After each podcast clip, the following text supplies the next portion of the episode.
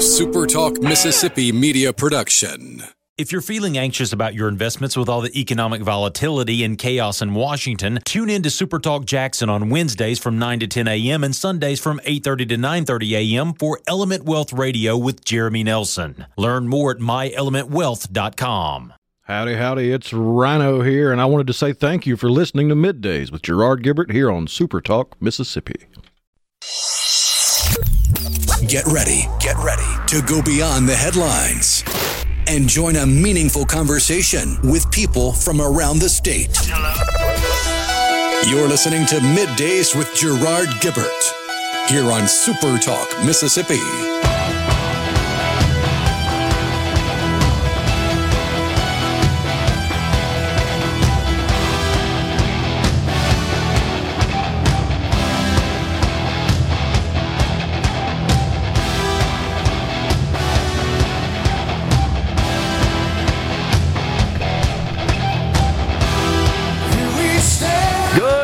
Everyone, and welcome to Midday Super Talk Mississippi. I'm your host, Gerard Gibert, along with Rhino in the Element Wealth Studio, guiding you through the middle of your day with facts, fodder, and fine music on this Friday, y'all. Getting a little chilly once again out there. Another shot of Arctic type air, especially in North Mississippi, has invaded the northern part of the state of Mississippi, and they also, of course, received some precipitation, making the roads rather treacherous for travel. I Seems saw, they've been that way all week. Yeah. Uh, in fact, has it been above freezing in some northern parts of the state? I want to say in some locales it's gotten up to where the ice would start melting, but there's still icy roads reported on pretty much every county in the northern half of the Magnolia State. Gee whiz. Okay, well, we are uh, expecting sunny skies here in central Mississippi, and uh, but cold temperatures uh, tomorrow, high of thirty-five around the Jackson metro area. Yeah, it's going to get cold tonight and then stay cold tomorrow. All righty. Well, it's January, but next week, looking at the long term, we get on up to the sixties with uh, a, a chance of some rain. It'll be shorts and flip-flops weather. For you, I know it will, my friend. So in the next segment, we've got the Garden Mama, Nellie Neal, host of Weekend Gardening here on Super Talk Mississippi. The Garden Mama will talk about gardening in the first part of the year. That would be presently. And uh, so we'll have some fun with that. And then at eleven oh five, State Senator Josh Harkins, we will get an update from the senator on the twenty twenty-four session. And honestly, much focus the last couple of days down there at the legislature on this big E V battery plant in Marshall County, Mississippi. A one point nine billion dollars investment. I believe that's the second largest single investment, capital investment in the state's history, and I believe the largest committed payroll in the state's history, two thousand workers at an average pay of sixty-six thousand dollars there in Marshall County, which, by the way, has a population of about thirty-four thousand. So, uh, it's really good news. I, uh, I left the studio yesterday, headed down to the Capitol to kind of see what was going on with that deal, and when I got to the second floor there, Rhino, the, the media had already set up all of their assets to um, record and uh, broadcast the proceedings, expecting there to be an announcement. And, and sure, and sure enough, there was. So the governor there at, in the rotunda with the at the podium with lots of press all around with their their cameras, their mics, et cetera. And behind the governor, if you've seen the photos on the steps there in the Capitol, members of the House and Senate, those in particular who represent the area of Marshall County where the plant will be located. Uh, and then, of course, the governor was flanked by the Speaker of the House, Jason White, Lieutenant Governor Delbert Hosemann. The governor offered what I thought were very appropriate and on-point remarks with the announcement. He, of course, issued lots of uh, credit and gratitude to uh, the large team of people involved with this, from the local level through M D A, through the legislature. He, he made the point, you know, as those of us uh, who are familiar with what goes on in this building, it's not very often you get that sort of broad consensus to move forward with uh, legislative measures, but in fact, that's what we got. I haven't looked at the final vote tally. I think there were two in the Senate who dissented. And uh, I know of a couple in the House as well, Republicans um, in particular. The governor was asked a question by one of the members of the media where he was uh, questioning him about how do you square this investment and, and uh, essentially touting it for the state of Mississippi, given that it is an, an investment, a project which will produce batteries for electric vehicles. And and I'm paraphrasing a bit, but of course your party and the leaders in your party have really condemned the Biden administration for its promotion and its plans, its agenda to transition to electric vehicles. And the governor, I thought, very... Uh, very appropriately responded with a bit of an animation and said, can't y'all just be happy for one day? Do you have to just politicize everything? And I'm I'm back there like doing fist pumps, you know, to myself privately, like that's exactly what you should be saying. I, I've just never seen... Well, if you were paraphrasing, it sounds like it was more of a, a lecture instead of a fact-finding question. That's true. Which is... to be expected from a large swath of media. That's true. Never have so many been so negative about something so positive. And you know, yesterday on the program, I, I got a little frustrated, said, man, this is something to be happy about. Now, I appreciate and respect all those who have expressed their reservations about the viability of electric vehicles, and of course these batteries would, would be installed in them. I, I respect that. I get that. I understand those who have concerns about taxpayers investing and being on the hook to uh, partially fund, if you will, such a project. I respect that. I get it. But I also understand reality. I wish it was a pure, perfect world where, as I said yesterday, the other forty-nine states didn't offer incentives for economic development project. I wish that were the case. And and when that happens, I promise, I'll be down at the Capitol expressing my desire to see the state of Mississippi terminate that process. But as long as we're competing with the other forty-nine, your choice is compete and win as we did yesterday, or just decide that you're not going to compete, in which case you get zero. That's what's going to happen. You're I mean, either... to, to go back to a typical analogy I like to use here, the football analogy, it's kind of like saying, I want my college football team to win a national championship, but I'm not going to participate in N I L. Right. So you either accept that's the reality and you learn to thrive within it, or you just kind of swear it off and and abandon it and just decide that you're not going to participate. You're not going to play. In which case, you will receive zero. That's just reality. That's a fact. And it is my understanding, though I've, I've not vetted this, that, and of course for a project like this, you're going to have numerous other states competing for it, right? It's my understanding that we got outbid by other states. But there were other factors, as there always are. Oh, yeah. Doesn't always come down to that.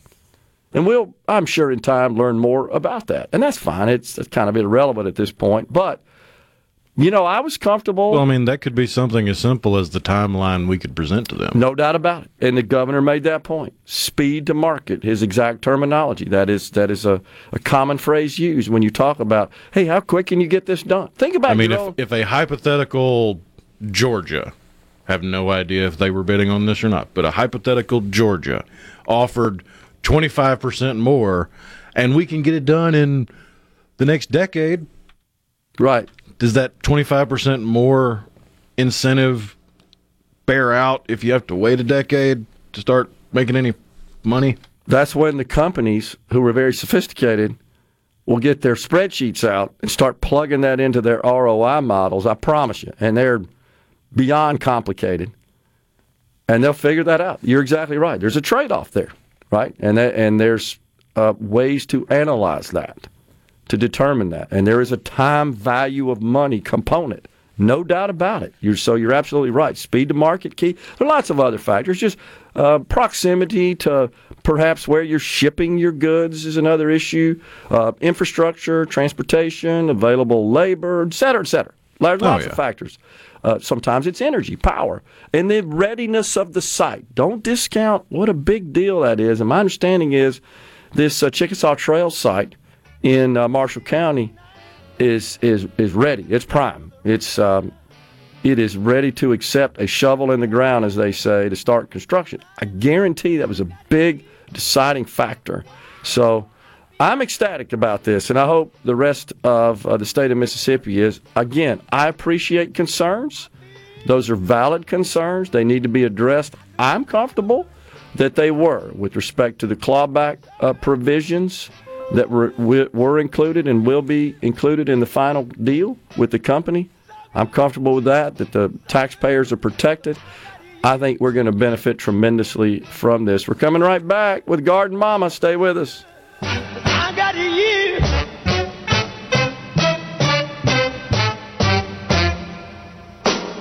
Hey!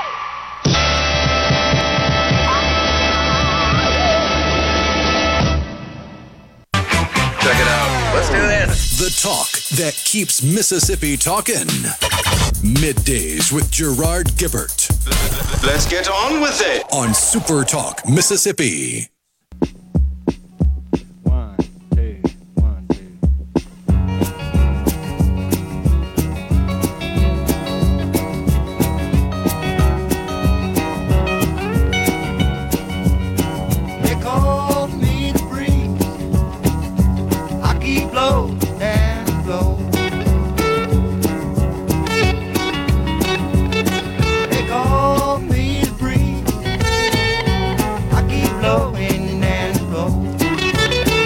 Welcome back, everyone. You are tuned in to Middays. We are in the Element Wealth studio, and we welcome now to the program uh, the famous garden mama, Nellie Neal, host of Weekend Gardening on Super Talk Mississippi. Garden Mama, good to see you. Good morning. Thanks for having me in, Gerard. Nice to see you. Absolutely. So it uh, it's a bit cold outside. It's hard to believe we would even discuss the practice of gardening, but what do we do this time of year? Well, when I began my radio career, it was December, and they said, you know, if she can get a couple of calls, we might have something here, and that's twenty, however many years ago. Well, congratulations. Because there is, actually, in the Deep South, we're very fortunate because we get to garden all year round, and yeah. so this month, we're cutting back ornamental grasses, we're spraying camellias with oil to keep the bugs away, right. and at this particular point in time, sort of walking around to see what sprouted and what didn't in all this cold weather. Yeah. So they'll keep up with stuff, you know. Well, I think that I'm not alone in uh, in this regard, that I lost a lot of the uh, the, the plants around uh, my, my foundation plantings around my house uh, to the cold last year. And then, of course, the drought kind of exacerbated that. But a lot of them had checked out before we ever got to the drought. Between honestly. the wet and the heat and the drought, we've seen the stressors that plants do not accept yeah. in many cases. Yeah. The good news is all of our shrub growers across the Southeast are busy, busy, busy. Yeah, and there's going to be plenty of stock to get in there and get it get started again with. Okay. But there are, there rep- are going to be some things we're just going to lose. There are other things. Frankly, here's what happens a lot of the time, I think. People cut it back, you know, and it starts to come back, but it's in your front yard. Yeah. It doesn't look so great. Yeah. Dig that thing up, put it in the back, put on a new one. Come on. I mean, it's like getting a haircut, you know. You've, if, if it doesn't look good, get another one. Yeah. That kind of thing. It's a... It's a uh, there are plants. We can do whatever we want. Yeah. That's the best part. You know, uh, one of the varieties that I lost that I was a little surprised of, that I have a fair amount of around my property, I don't remember the, the more formal name, but uh, I guess commonly known as cinnamon girls. Oh, yeah. Yeah, yeah. And, and they all checked out. Or not all, but several yeah, of them some did. Of, they probably were hit very hard, even the ones that, that were in good shape. Yeah, and that was um, from the cold. Yeah, the cold The cold will do that, because particularly because they were stra- stressed from the drought yeah. last year. Yeah, exactly. Yeah. Okay, so I had... One had, thing has led to the other for a bunch of those shrubs like that. The distichiums, are, are they're lovely. The cinnamon girls, and there's... There are a couple of others that have very attractive names like that yeah. in that group, and yeah. they're they're all fun and they grow well, but yeah, they got hit. And the they, younger they the younger sasanquas, the shishis, uh, uh-huh. I, had, I had some that weren't terribly mature, and uh, some of them didn't really make it either. Had to replace. It, it may set them back. You yeah. know, they they sometimes have to start again, and sometimes they just have to be replaced. I didn't lose. I, I, I thought I had lost my quince. I have an older um, flowering quince, and I thought that I had lost it because in the drought last summer, it, it never it lost all its leaves and never showed another. But I noticed yesterday it's trying to put on leaves, and I thought, this mm. is a strange time to be struggling, but okay, go ahead. You That's kind of weird. So uh, is there attention. is there anything you can do? I also had a couple of uh, ornamental trees. Is there, you know, I was always told that you sort of maybe break the limbs and look inside. If they look kind of green and, and, and white, they're okay. But if they're really brittle and they're all sort of brown, that mm-hmm. they're, they may have... Well, like, I'm, I'm into the thumbnail test. Okay. My, my grandfather would have done it with the extremely thin, very well honed knife that he had that was his pocket knife. I yeah. don't carry a pocket knife, so yeah. I use my thumbnail. Okay. But just scratch the bark a little bit. If it's green under the bark, there is life. Okay. And then it becomes a decision as to whether you want to wait for it or not. Yeah. You know? Sometimes it, we do, it, sometimes we don't. Even though it may uh, have survived, it may take a while before it kind of returns to something that is attractive. I have a friend who is coming to, he needs to replace Eleagnus. Yeah. And he, he has, uh, I, I have Eleagnus that was a traveling hedge in a movie that I worked on. So mm. they're they're in the back of my property, and I ignore them, which means that they're perfect propagating material. You can go cut them off anytime, they don't care. Yeah. And that that's the sort of project that I think people are going to be taking up. Okay. It's just to see, how's it doing? Can I make more of it? And do I need to replace this, or can I get something new? You know, because there's always another choice okay. to be made. Well, something else popular, of course, uh, around this area are azaleas. Of course, there are a number of varieties of mm-hmm, those. Mm-hmm. Seems like some of them fared better than others uh, yeah, I think through so. the weather. I think so. Some in some cases, the older, more established, the big old things, the formosas with yeah. the big purple flowers and stuff, those seem to have done pretty well. Yeah. Because they've probably been there for forty years and they've yeah. seen worse than this, you know, at one time or another. But there are some plantings where you can just tell that the burn is there, and they're going to end up, may, they don't need to be pruned really, but they do need to be encouraged with mulch and water and, and that sort of thing as spring comes on. Okay. Uh, they may make it, and they may, they, may, or they may have to just be cut back by about half in some cases. Okay.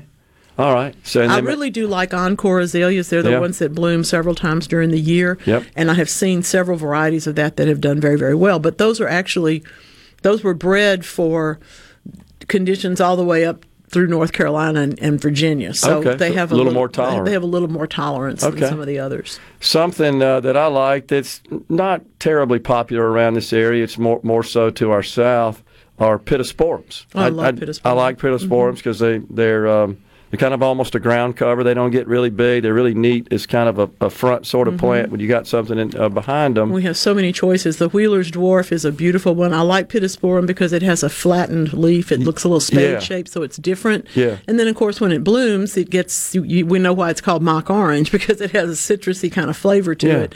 But the variegated ones are so dramatic in a container, particularly the small ones, because they just pop. Yeah. You know, they'll they'll sit there on your patio and and br- absolutely. absolutely be happy for the entire year, and you can add to them. You can put bulbs in the pot, or you can put another container next to it with something okay. else. But I agree with you. I think Pittosporum is an underused plant, and I, I like it very much. Little questionable this far north, though? No. You don't think? Okay. If it's an exposed, if it's exposed like to the north side of your house yeah. in the country, it's yeah. probably not going to do as well as in my urban environment where it's up against a bunch of pine trees. Okay, that, that so. makes total sense. Well, I, I just I, I love those, and, and they seem to be hardier and um, look less leggy than uh, say hawthorn, which which similar kind of look. They have a, they have a, they present similarly, but the pittosporums respond to pruning better. Okay. In my experience. Yeah. So uh, what else should we be doing this time of year? You you listed off a couple of things. Mm-hmm. I know the, the oil and the um, camellias, yeah, the camellias and so forth. And other shrubs, the other shrubs particularly that have had any problems in the last year or so. and most of them have. But what we're doing with the oil spray, it's just a highly refined horticultural oil, and all we're doing is suppressing whatever happens to be bothering. In other words, there's insect eggs, there's pest bodies, there's pieces of things, and if we can control those, then they don't be, present a problem later in the year that requires the use, say, of a systemic insecticide, which we try to avoid because of the pollinators. Okay. Is this something that uh, the, uh, an average homeowner can do, or yeah. do you need professional help? Well, an average homeowner can do it as long as you're comfortable doing it. But okay. there are there are professional gardeners who do that. I'm, sure. I'm happy to recommend folks for that. I, I don't think that there are as many gardeners as there should be, because I think there are more and more people like me who are at a certain age that we would really like to have somebody else come dig that hole, you know, somebody else come over here and do this or that. Yeah. But the desire and the joy and, frankly, the therapeutic benefits of, of gardening are just so tremendous that nobody wants to leave that behind. Yeah. You know, if if you're growing entirely indoors now, walk in my house right now, it looks kind of like, you know, the jungle has, has blown in, but that's because I do I keep a lot of things indoors, and then the ones that go outside have to come in during the winter, so it's kind of crazy in there right now. There's rooms you can't quite walk through. But on the other hand, you can start some seeds right now. If you only have a square foot of space, you can get ready for spring. So okay. you can be doing any of those things. It's it's a joy to be into gardening because you, you can do it all year. All right. Well, what about new plantings? Is Can you do it this time of year around here? There are trees and shrubs. There's no better time than to plant when it when the weather is cold and the trees and shrubs are dormant. I wouldn't do it today, because we're going to hit another really cold patch for a couple of days. But as we get nicer, wetter conditions, absolutely. Okay. I, I don't have any problem doing that. Let them get established and mm-hmm. push their roots and mm-hmm. then start to go um, yep. north our, of the our, ground. Just like everything else, we'd like them to get on their feet before we ask them to stand up and put on flowers. Yeah. You know? So yeah. if we can get them planted in the wintertime, we have a better shot at having them be healthy and happy going through the rest of the year. Okay. Um, and then what's kind of your recommendation, Garden Mama, for doing, say, annual plantings around here? Um, the various flowers and stuff for spring. I love, I love annual flowers, spring and fall. They're two of my very favorite things. Right now, I noticed this morning that the stock did not freeze. I have flowering stock and pansies and snapdragons and yeah. those kind of things. Yeah. And they're all doing real well. Oh, they I are? love all that. Well, you I can checked. plant all that again. But then we get into springtime, and you can plant just about anything. Okay. Color everywhere. Is there like some like cutoff where you need to kind of wait for and say, well, we're sort of out of the danger zone, that we're not at risk of some of these no. spring annuals with, with freezing a cover, stuff? With a cover over it, you can keep it much colder than you think. Okay. Guess what? I brought your wife a T-shirt. Oh, okay. We'll get you one. The Garden Mama T-shirt. This I love it. That's awesome. Thank you, Gerard. This Appreciate is fun. you coming on. See you again soon. Thanks. We're coming right back, folks, in the Element Wealth Studio.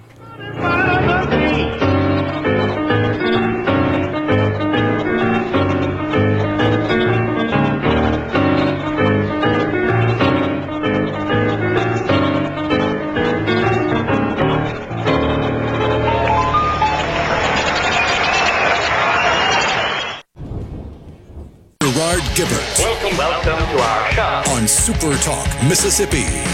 Okay, now you have a good one.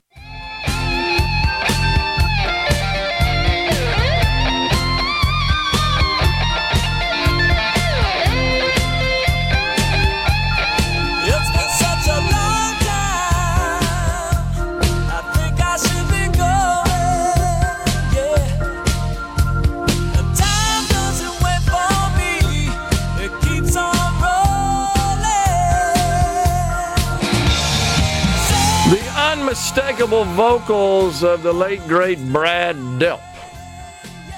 Boston. That harkens me back to freshman year of college there. Everybody had it spinning on their turntables back in those days, and, of course, had the old eight-track. And to get the heads to align, and my uh, my eight-track player that I installed aftermarket. Oh, yeah. Uh, to get the heads to align, I like had to wedge something in there.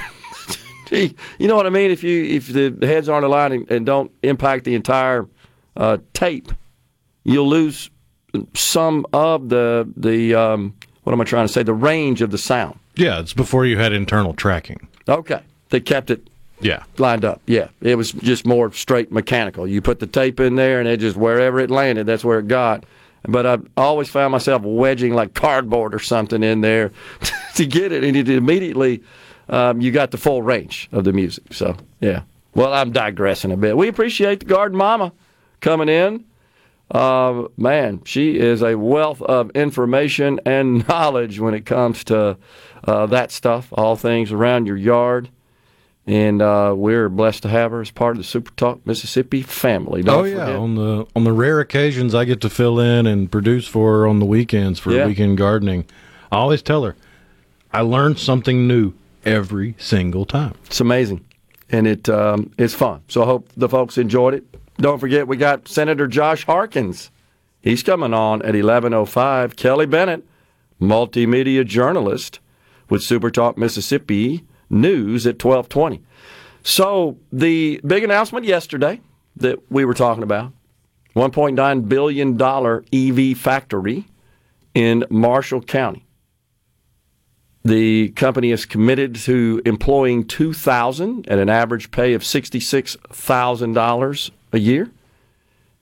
And the uh, those performance metrics are a requirement to be achieved by twenty twenty-nine in order to receive the full investment in the loans and grants from the state um, and the infrastructure investment, subject to clawback if those targets aren't achieved. And it's prorated, by the way, the way the legislation is written. So, in other words, if, they, if they're committing to two thousand, they hire fifteen hundred, there would be a clawback on a pro-rata basis of the five hundred that they, they didn't employ. But I, I think it's a fair deal on that in that respect. And there are some questions which are in, in a couple of comments as well, and I'm I'm looking for them. Somebody asked whether or not this would be for uh, E Vs, um, passenger vehicles versus commercial. Yeah, here we go. With with Cummins and Daimler involved, is the product exclusively for E Vs or also a portion of trucks, commercial vehicles? So it's It's commercial E Vs. That's what the application is. Initially, it's certainly what's been announced. It is, in fact, a joint venture of four companies, Daimler, which, by the way, I think is based in Oregon, if I'm not mistaken, their, their North American headquarters. And then the, the diesel engine maker, Cummins, PACCAR. PACCAR already has a uh, factory, an operation in the Golden Triangle area.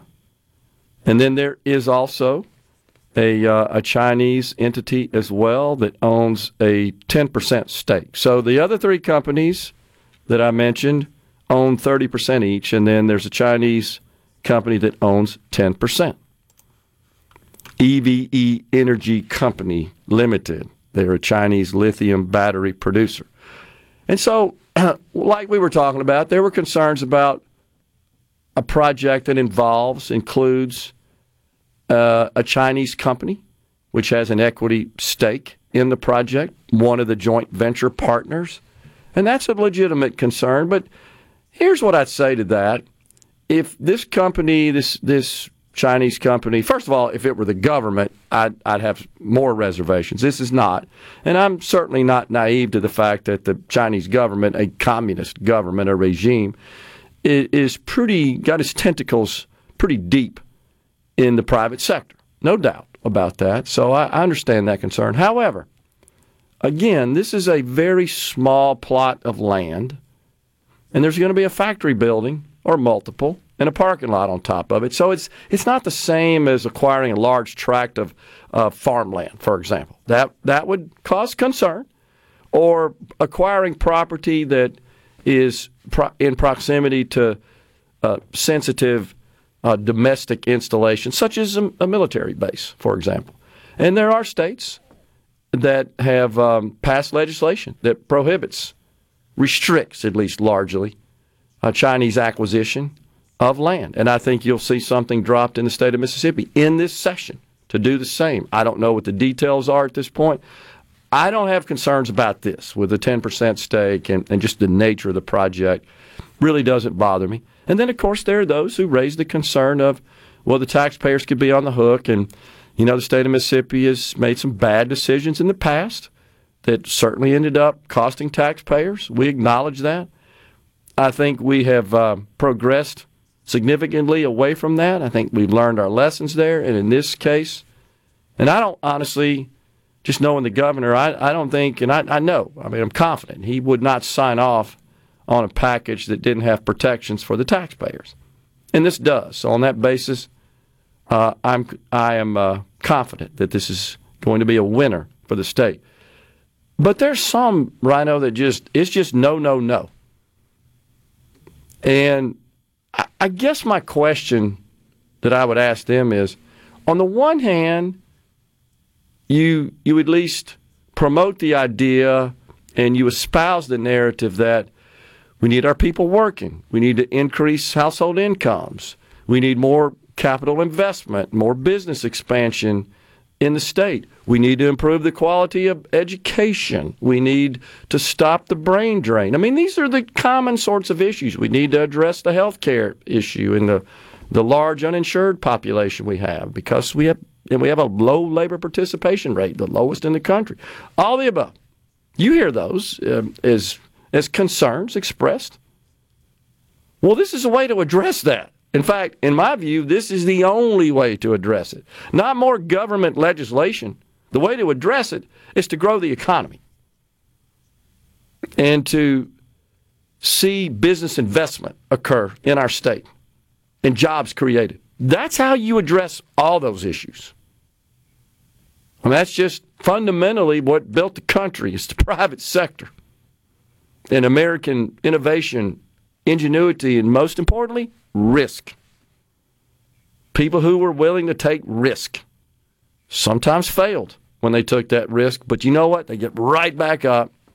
I mean, that that's just capitalism, market, free market one oh one right there. And so, on the one hand, you know, if you've, you're concerned about all those issues, that laundry list that I just detailed, but but we have an opportunity to address it in a positive way and to perhaps resolve or, or go uh, or go towards a resolution to those problems. Gosh, you, you should get on board with this, in my view. I, I get it. You need to make sure that that the taxpayers are, are protected. I understand. But if you just stand on this idea that really conflicts with reality, and the reality is the other forty-nine states are all vying for projects like this. Well, that's one of the key problems, is it's a willful ignorance to reality. Well, I, I hope and we can get past that. Usually it's prompted by political ideology. It, and it could be. And and I, I think to some extent, if you're a Democrat you're right. or a Democrat voter, you don't like the fact that the Republican supermajority gets a win. I think there's absolutely... Even though it's a win for the Magnolia State. I, I think you're absolutely right about that. And, and of course, you, you, you've seen concerns expressed that, well, gee, what about west of fifty-five, which, of course, incorporates the, the Delta region of the state, which is uh, more African-American populated. And the, and the governor got asked about that yesterday, by the way. And you know what he said? He's a shrewd politician. He said, I didn't win Marshall County. That's the first thing he said. So, I mean, the point being that, okay, I guess he could have exacted some sort of political retribution, said, I'm not signing off on that for Marshall County. They didn't support me. He knows better than that. He, he thinks beyond that. Uh, but he made that point to the media person who asked him that question. He also pointed out that, if I'm not mistaken, Marshall County is either mostly African-American or real close. I mean, it it exceeds the sort of sixty forty ratio we have, white to black in the state. It it has a um, the, the delta between the black and the white population in Marshall County is either closer or maybe slightly in favor of, uh, of black folks there. So it's like, man, we're not even thinking Republican, Democrat, black, white. That's the whole problem, though, is it not, Rhino? Is that on the on the left in this country, everything always filters down to that, the identity aspect of things. Can't we just be happy and celebrate this thing for one day at least? I'm with the governor on that. We're coming right back in the Element Well studio.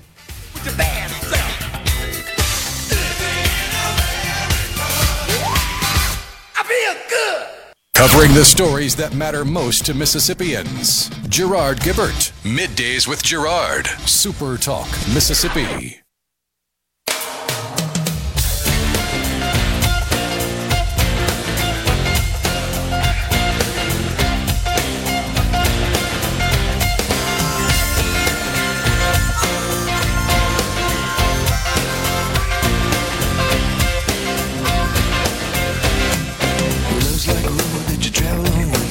We are back in the Element Wealth studio. The Dow up one fourteen today. The NASDAQ off and running. Had a good day yesterday, another one today. There's just all sorts of positive news and upgrades for the big tech stocks. And it's primarily driven by artificial intelligence. There's just a lot of optimism, a lot of warm fuzzies about how that's going to drive the market. I saw yesterday that uh, in, in one of the uh, technology industry trade journals that I still receive that that uh, there was kind of an interruption in the transition of workloads by enterprises to cloud architectures with COVID.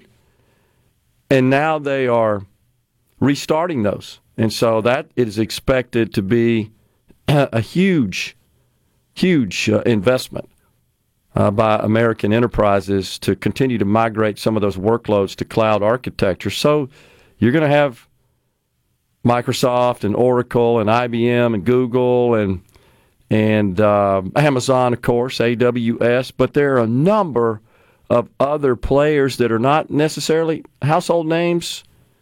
Uh, Equinix is one, Rackspace is another, Peak ten is another. I mean, there's a lot, you know, that, that Rhino, you don't hear a lot about because they're not just giant public companies, but they have significant uh, investment and significant resources and assets to, to do kind of customized cloud services. And so the good news is you're you're going to see a, a, a major uh, investment there, and you're going to see a lot of companies benefit from that continued transition. What's amazing to me is when we've first built our little data center in two thousand, and then we we moved to the Jackson State East Center in two thousand one. But before the term cloud was invented, and we would be out calling on customers trying to persuade them to consider our services as, as an alternative to their premise environments. And there was, as you can imagine, in, as is always the case with something new, lots of hesitation, lots of concern, lots of fretting, lots of objections. So what's now kind of mainstream, accepted household, if you think about it, common. Back then, and that's the evolution you always see. That's the point. But back then, is we couldn't possibly let that out of our sight. You know, the the servers down the hall there and the storage devices. Couldn't possibly let that come out of this building and move these workloads to your environment. And, of course, our response is, gosh, we got people seven twenty-four, three sixty-five and that manage these environments, uh, that manage this infrastructure in these hardened environments. You can't replicate that, you know, in your office here. Well, that's, that's the value, is everybody sort of contributes to gain that scale. So what we used to tell folks is even the smallest of businesses can essentially afford enterprise-class I T because you're sort, sort of sharing the expense, if you will. And that's what really gave rise to it. But now think about how commonplace that is and how our economy is going to, I think, benefit tremendously, not um, not just from the capital investment, but just from the efficiencies. And it, it really all comes down to scale and information. I mean, if you go back to mainframes and terminals, you could scale up the mainframe to have more terminals with more information. Yeah. And then from there, you connected them all with the internet. So, th- and it's just... You scale up, you get more information. You scale up, you get more information. And it's just a constant race of can we scale up enough to get this this much information and data points. And you know what happens, it, um, certainly back in those days, to your point, most of the time a customer would buy kind of the minimum, had a little bit of capacity. And that was a big thing in, in back in those days in, in selling I T solutions. What's my, what's my ability to scale? What's my, my ultimate full maxed out capacity? because you're future planning, right? You're trying to future-proof was the terminology we used to use back then. Well, when you migrate those workloads to the cloud, it's pretty quick just to access more resources because it's all there available to be uh, virtualized, to be deployed. And that's one of the excitements surrounding artificial intelligence is its ability to scale the complexity without putting that complexity on the end user. The end user has more access to more complex computations without having to fully understand them because the A I is doing a lot of the legwork for them. No doubt. And that's why A W S, Microsoft, Oracle, I B M, they're all spinning up, they're all standing up the, these tailored cloud platforms specifically for A I development and, and A I workloads for that exact reason. Because you can easily just uh, increase capacity, both compute and storage and network capacity. Whereas if it's at, if that's in your building and it's kind of a self-contained insular environment, that's extremely difficult and costly to do. And the last thing that the I T manager wants to have to do is go down to the C F O's office and say, ah, I miscalculated. We got to have more money. It, I used to see it all the time. So this kind of eliminates that problem. It's exciting. I think it's great. And America invented this, and it's leading in this arena. We're coming right back with Senator Josh Harkins. It's top of the hour. That means Fox News, Super Talk News. We're in the Element Wealth studio.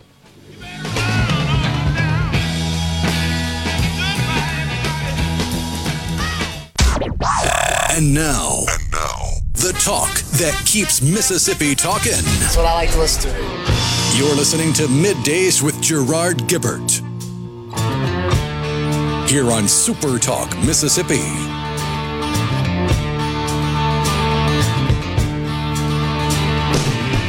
Winter is here again, oh Lord.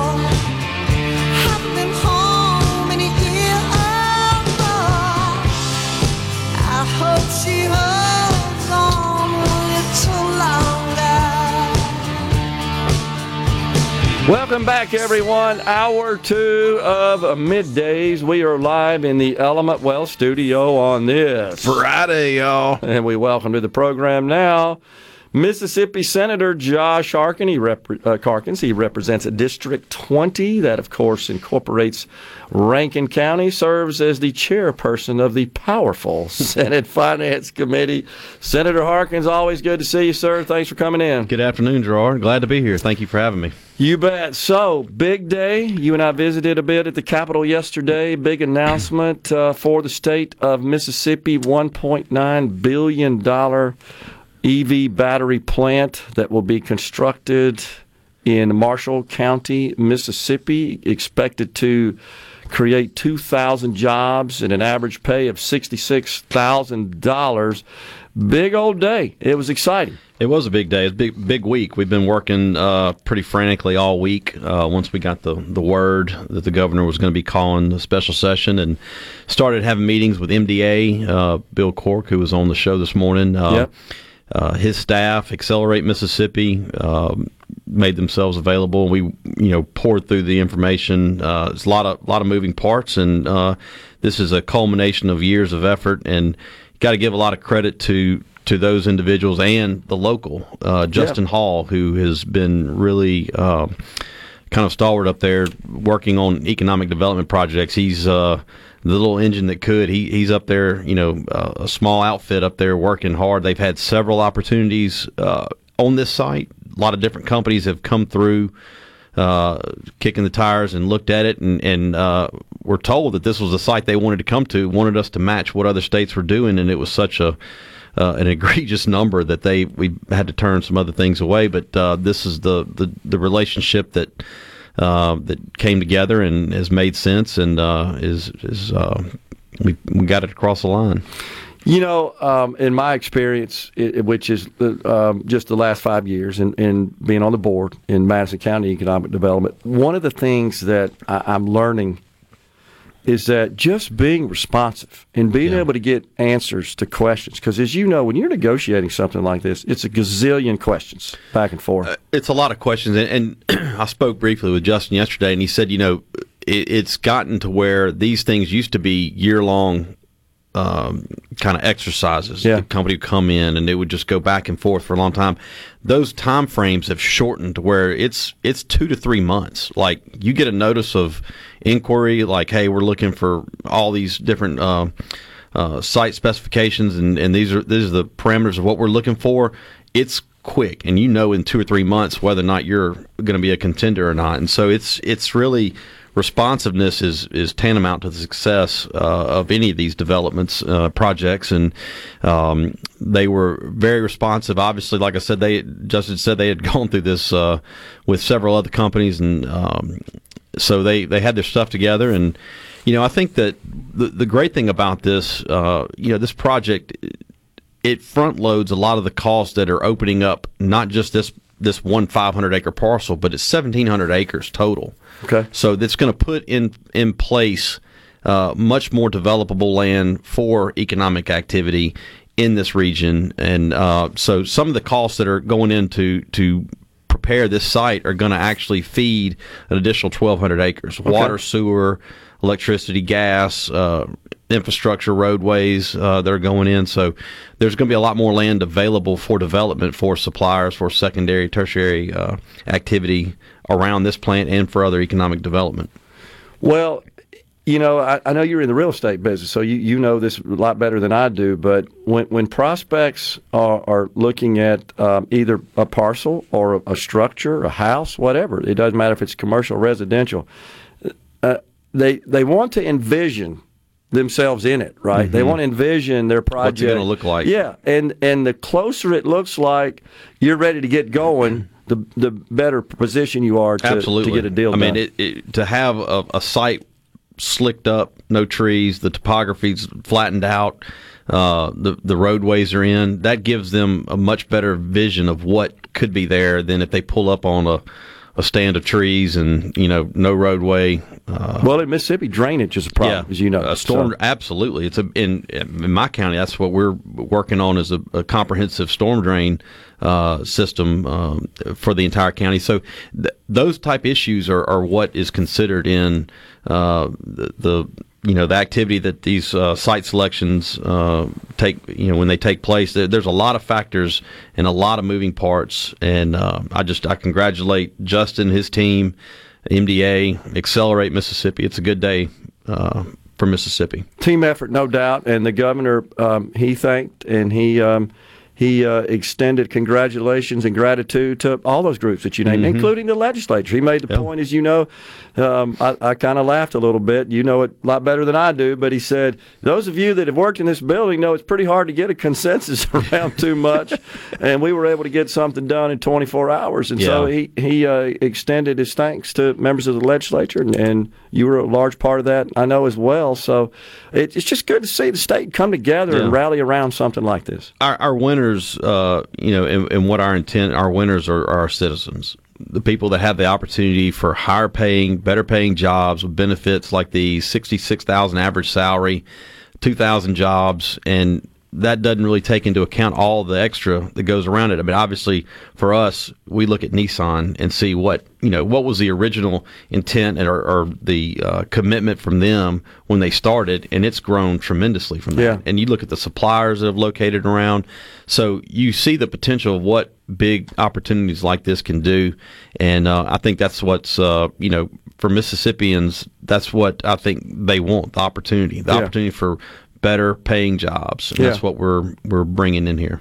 So before I saw the details, I stated on the show on on uh, Tuesday and Wednesday that I was confident that uh, our leaders um, would uh, craft uh, a deal that would protect the taxpayers with adequate clawback provisions, et cetera, that uh, this this would not go south on the taxpayers, that we certainly acknowledge we, we've had some projects in our past that could have been handled mm-hmm. differently, but I think we've learned from that. And that's before I saw the, the actual provisions themselves. Are you comfortable, Senator? I am. I mean, I, I think that's what they, they have worked on. I mean, as you go through these projects, you see what other states do, and you see the problems that arise. I mean, um, I think the, the clawback provision in this uh, deal was about two hundred thirty-eight million dollars, which covers the state county portion of the grant and public infrastructure commitment. Mm-hmm. Um these combined companies have a market capitalization over one hundred ten billion dollars. Uh, you know, now that we can say the names, I mean, Daimler,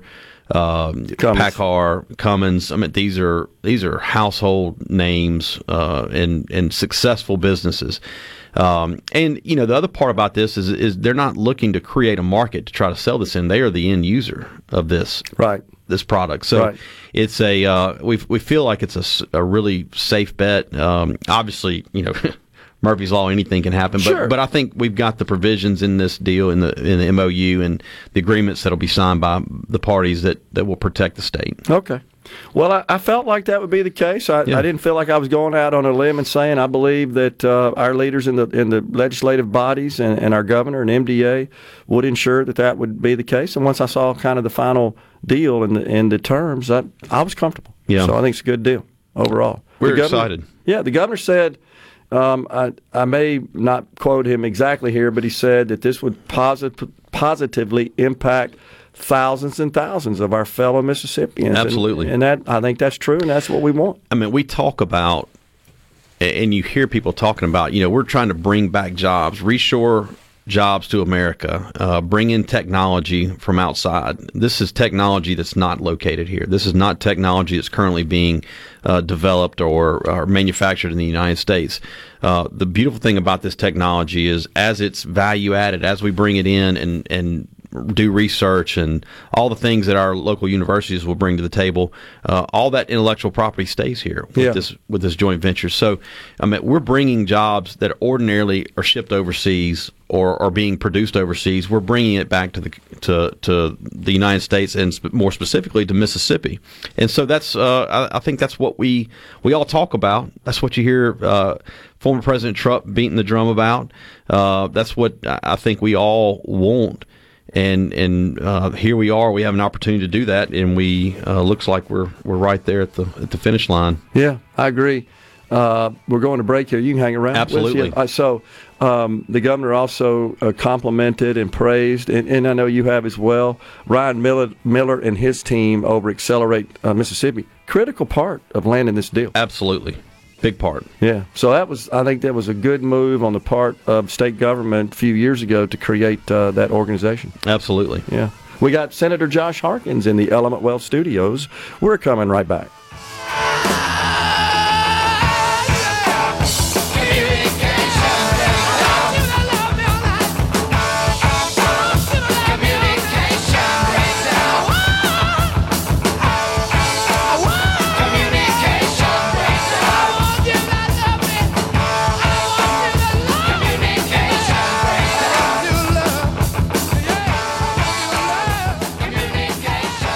Talk that keeps Mississippi talking. We're rolling. Hit it. Go. Play it.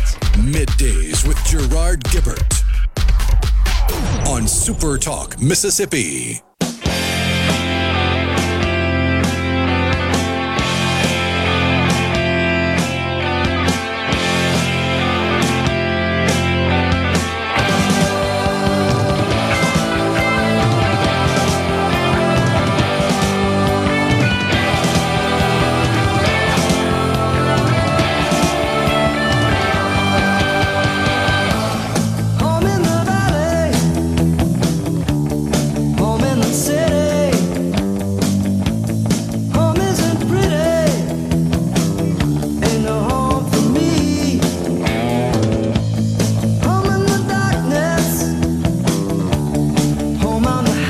Welcome back, everyone. Middays coming at you from the Element Well Studio. We're visiting with Senator Josh Harkins the day after a uh, really large, I think second in the state's history in terms of capital investment at one point nine billion dollars.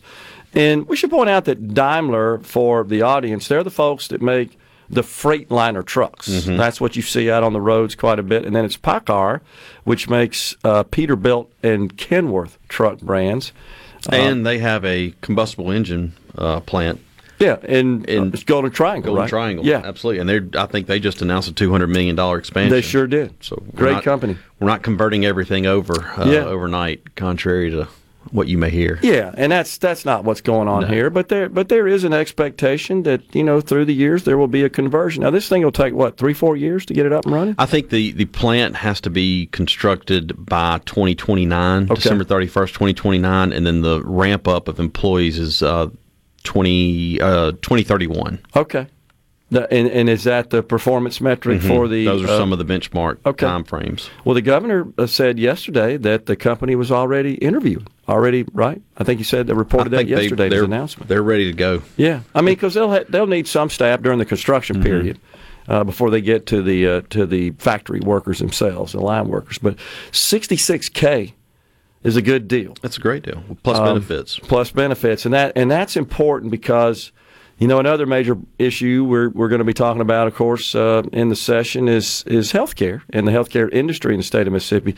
And the more people we can get employed where their employers offer good commercial group coverage, uh, the better off is our healthcare. Absolutely. When you have more uh, private policies playing, uh, that's that's good for the the local healthcare and good for our citizens. Yeah, and it's just part of the it, it's part of the overall package. That makes this a great opportunity for our citizens uh, to to have that up there in that, you know, eight uh, eight county region. I think it's about a sixty mile area that touches about eight count eight counties up there. So there's a lot of people up there, and you know, I I, I think that having that opportunity for those, I think it's one hundred sixty-five percent of the prevailing wage up in that. That's area. What the governor said too. So, yeah, sure did. Uh, that's a that's a good opportunity. Yeah, that is that is awesome. Uh, so one of the amendments that was offered over in the House, and and we heard some of these, these grumblings as well, even after the deal was done, would have been to require the company to employ, I think, seventy percent of its workforce uh, from uh, Mississippi, mm-hmm. that they would be Mississippi residents. Now, I personally believe that's government overreach. I, I yeah. think on the one hand, you tell the company, look, you got to achieve these targets in order to earn these incentives and to avoid a clawback, but we're going to tell you how to run the company to get there. That's yeah. kind of what it sounds like to me. I, I, you know, if that's the, the position you take, then we're only going to look to develop uh, in Grenada, uh, Central Metro area, and McGee. That's about it.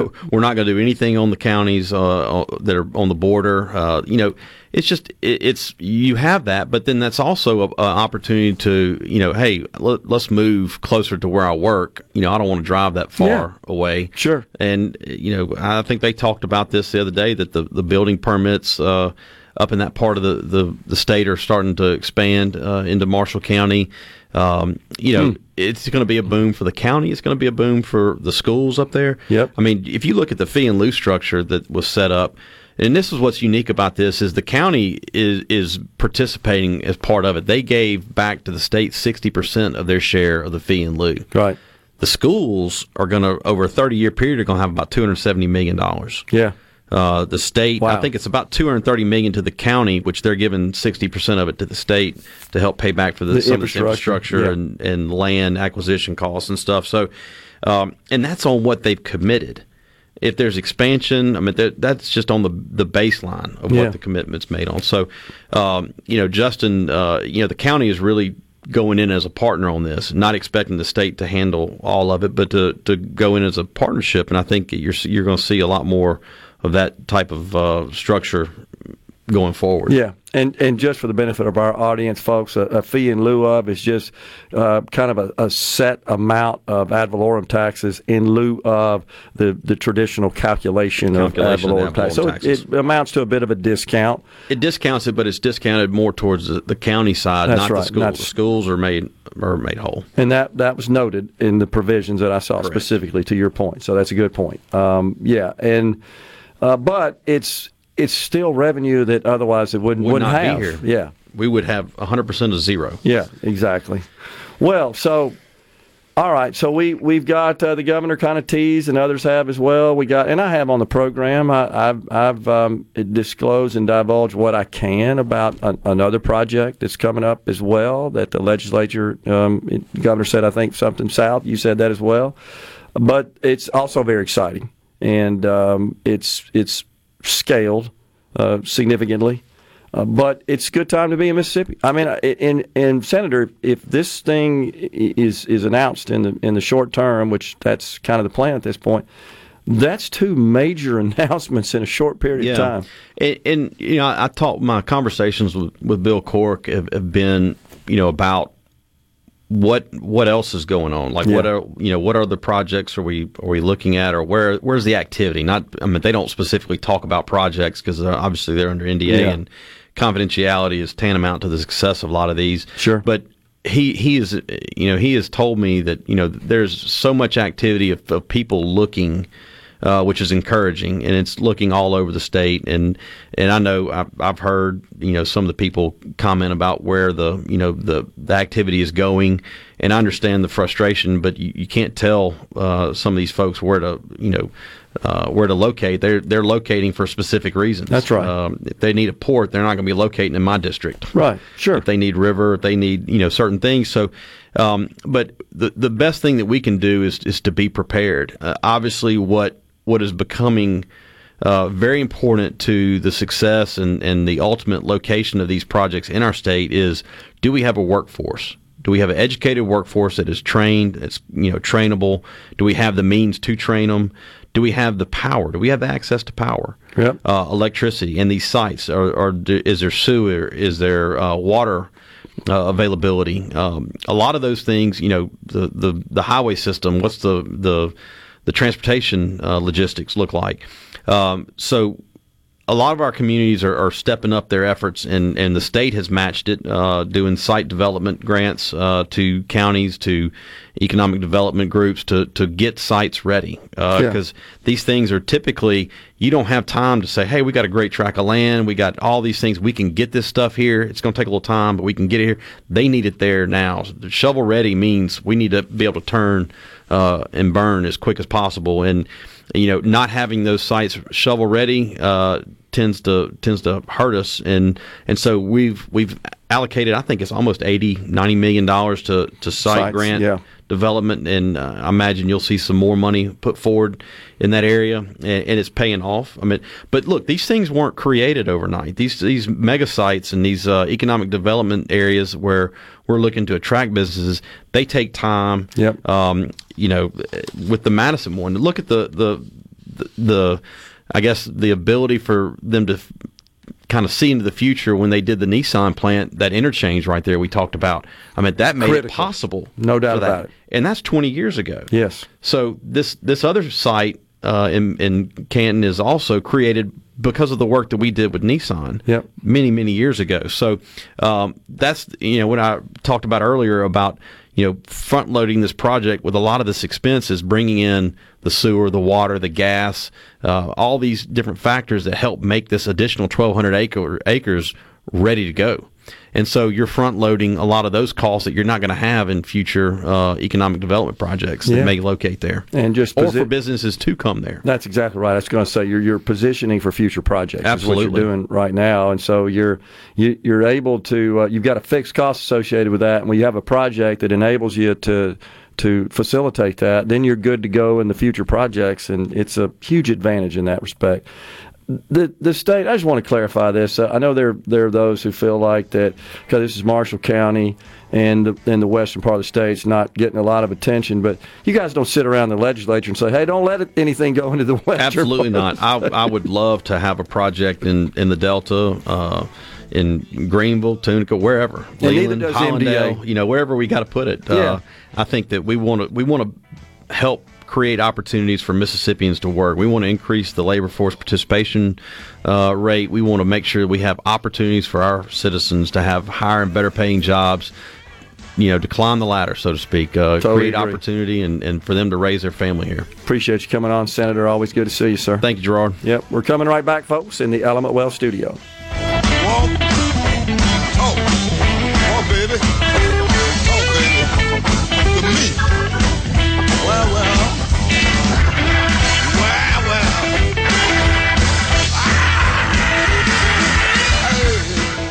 Mississippi. Are you ready? I'm ready. Ready here. Middays with Gerard Gibert on Super Talk Mississippi. Welcome back, my friends, to the show that never ends. We're so glad you could attend. Come inside, come inside. There behind the glass stands a real blade of grass. Be careful as you pass. Move along, move along. Come inside, the show's about to start. Welcome back, everyone. Middays, a little Emerson, Lake, and Palmer. I don't know why that tune never did really seem to fit the rest of the music that they created, but but it's catchy. It is catchy, no doubt. It'll stick in your head, as they say. Ben from Madison is the week is next week when you expect this other project uh, that looks like it's going to Madison County to be announced. Uh, that is the tentative plan at this point. It's about all I can say about it, Ben.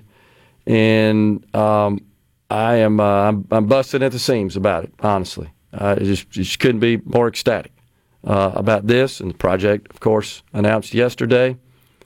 Unbelievable. Good time to be in Mississippi and and be a resident of the state. I think um, this is going to be, both of these projects are going to be a springboard for additional capital investment and economic growth, which is so desperately needed in our state. Ricky in Aberdeen says they couldn't get two thousand people from Mississippi to work in Marshall County if they wanted to. We were just talking about the uh, the amendment that would have required the company to create a workforce that consisted seventy percent of Mississippians. Yeah, I agree. I, I just I don't like the idea of government saying, okay, in order to earn these um, And these incentives, these grants and so forth, I think that goes overboard when you start to dictate to them what their workforce has got to look like. Look, I think it'd be great if it could be all Mississippians, but that's probably not realistic, honestly. Um, I, I would also say that with the lowest labor participation rate in the nation, with nearly half of our folks on the sidelines that are, that are in the working age range, And, and are able-bodied, can work. I still just want to point out that what the, the question of why aren't you working? I mean, it's not like we need this plant to hire Mississippians. We got plenty of job opportunities and can't seem to fill them. By the way, Ricky says, I have a customer in Marshall County, specifically Holly Springs, that is begging people to come to work at twenty-five bucks an hour. There you go. So, I mean, it's no secret there's there's still a constrained labor market. It's softened somewhat uh, since, you know, right after we came back from the COVID stuff when everybody was scrambling to to um, restaff up their organizations. It's improved since then, no doubt about it. But it, there's still it, it it varies from market to market, honestly. You know, some some markets are more stable than other and more balanced than others, and some are still folks out there looking for people. Can't get the people they need. I mean, you still see it, do you not, Rhino, around the just the shops and retail stores and restaurants and convenience stores hiring. Right? You still see it. Oh, yeah, it's it's more rare to go in somewhere that doesn't have a now hiring on the, on the door. I agree. Charles and Matheson wanted to know if rail access is needed, whether it be reopening of the line across the Mississippi and Greenville for Western routes. I, I don't know the answer to that. I'm not sure there will be any rail involved in that. I'll see what I can find out. It's a good question uh, for sure. Um, let's see. What else do we have? Boy, I can't wait for the Trump-Biden debate, says Darren in Jackson. Don't think we're going to see any. I really don't. I don't see any chance that Joe Biden agrees to a debate with Donald Trump. It would be embarrassing, I believe, for Joe Biden, honestly. And, and there's there's more reports, even from the left, about his declining cognition. You're seeing that? He was in North Carolina. He got somebody confused once again, you know, and, and that's the point we made repeatedly on the program is if it were just isolated incidents, you just say, okay, but it's not. It's every single time he goes out, and that happened in North Carolina. I can't remember exactly, but he, he confused someone, I think, if I'm not mistaken, that was in the audience for another person who's a member of Congress, I believe I got that right. I just saw that cross my my devices uh, late last night, but it's kind of embarrassing for him. And I think his handlers are trying to limit his public appearances, honestly. I really do. You're seeing Kamala Harris be more visible, sort of carrying the flag for the Biden-Harris team. I now refer to it as the Harris-Biden team. Also wanted to pass on that last night, the Wall Street Journal published an article about the Marshall County project. That's great. State of Mississippi, featured in the Wall Street Journal.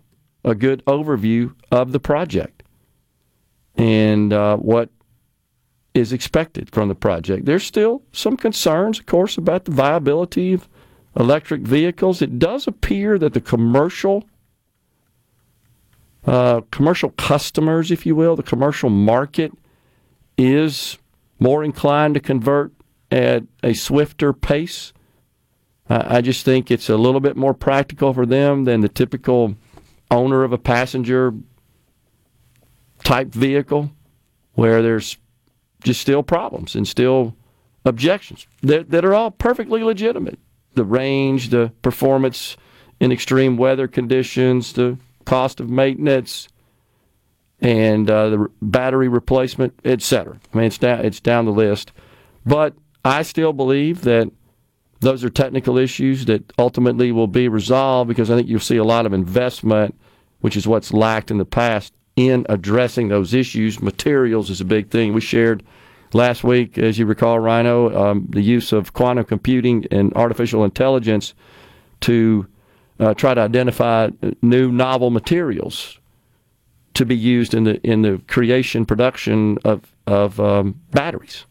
Not just for E Vs, but just batteries in general, that would really just kind of change the landscape of battery technology so that they would be more efficient, less expensive to create, have uh, longer lives, uh, produce more power, have uh, longer capacity times, all the above. I mean, that's the and that, those are the problems that are we're trying to solve with battery technology in general, and why it's just can't compete with traditional electric generated power from fossil fuels and or fossil fuels based vehicles, but uh, or gas powered, um, let's say, tools and, and other items.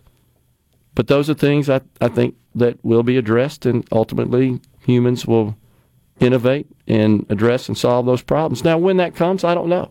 But I know this, there are a whole lot more tools and assets available to solve those problems today than there ever has been, and that's just going to continue to increase, and specifically talking about things like quantum computing and artificial intelligence, tools that weren't available or short, honestly, two, three years ago uh, to assist in that effort. So I think it's exciting.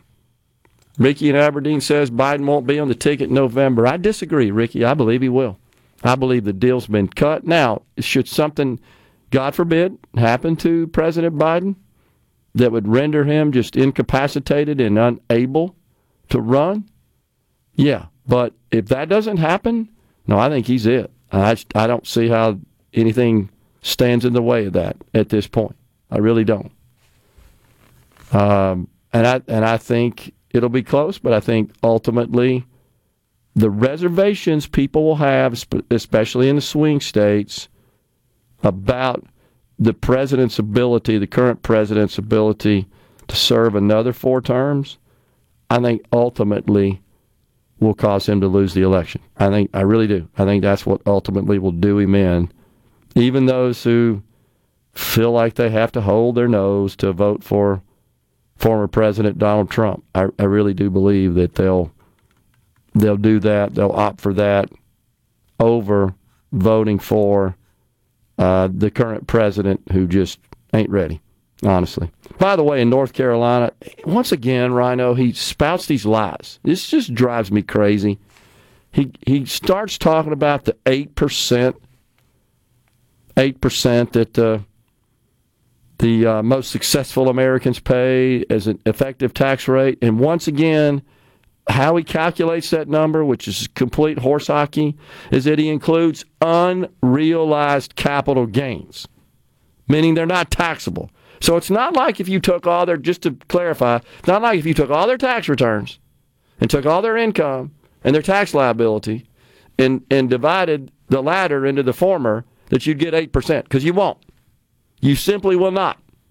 Now, if you added into that all the unrealized capital gains, meaning they haven't really liquidated those assets, they produce no taxable gain, yeah, you get eight percent. He doesn't explain that, of course.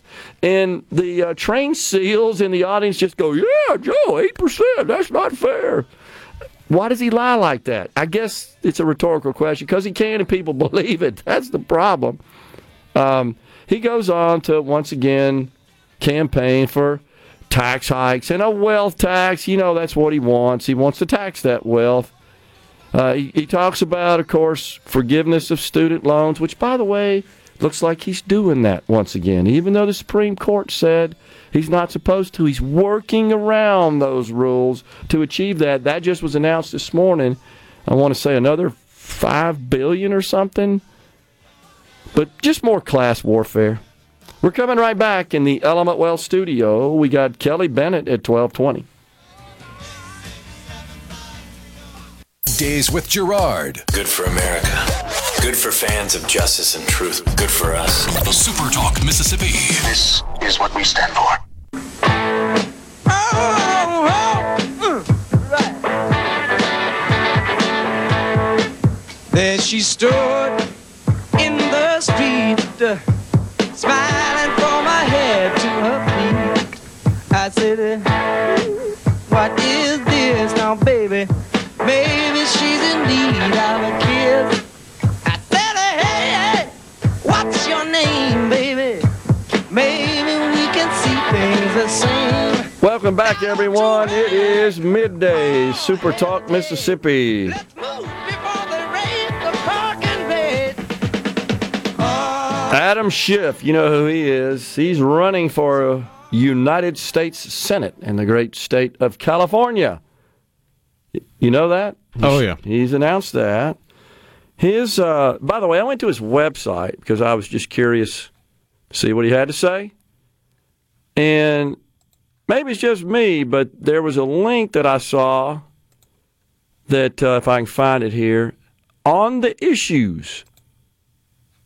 I get the old, the page you're looking for cannot be found error. I guess he doesn't have anything to say about the issues. Is that what that means? But I have heard him speak, and I have seen some reports on Representative Adam Schiff's agenda. He wants a national right to abortion. That's the top thing on his list. Cancel fifty thousand dollars worth of student debt for every borrower. A universal basic income. He wants to raise the corporate tax to thirty-five percent. It's presently at twenty-one percent. He also wants to federalize elections, including, including allowing a, across the country in every state, allowing votes received by mail up to ten days after Election Day to be counted. And to end voter I D, I mean, just all the above. That old H R one that, you know, passed the House, couldn't get through the Senate because it takes sixty votes over there. But it's kind of scary when you think about the largest state in the country being represented by this far-left wacko, honestly. That's scary, in my view. Steve Garvey, remember him, the first baseman, Popeye they used to call him, for the Los Angeles Dodgers, running as a Republican, being outraised dramatically in uh, the fundraising category by Representative Adam Schiff. Kind of scary, though. They don't account for unrealized losses in down years on the C Spire text line. That's in response to Joe Biden's bottomless Pinocchio phony eight percent tax rate paid by billionaires because he takes into consideration unrealized gains. I agree, though. I understand. So, let's see here.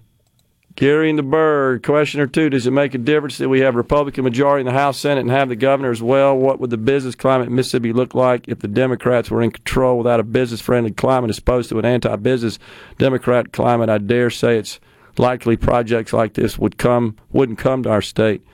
How we vote matters. Yeah, I, I think it has as much to do with the regulatory environment. And honestly, what what that drives, Gary, is, like I've been saying, it, it, it drives the ability of economic developers to respond timely and respond reliably. And I, I, I just can't emphasize how important that is when you're working with these process, prospects.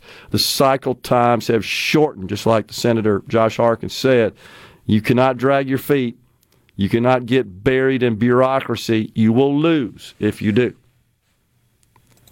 Thomas in Greenwood says, well, if most employees end up living in Tennessee, will they at least send Mississippi taxpayers a thank you card? They're going to be paying taxes in Mississippi, Thomas.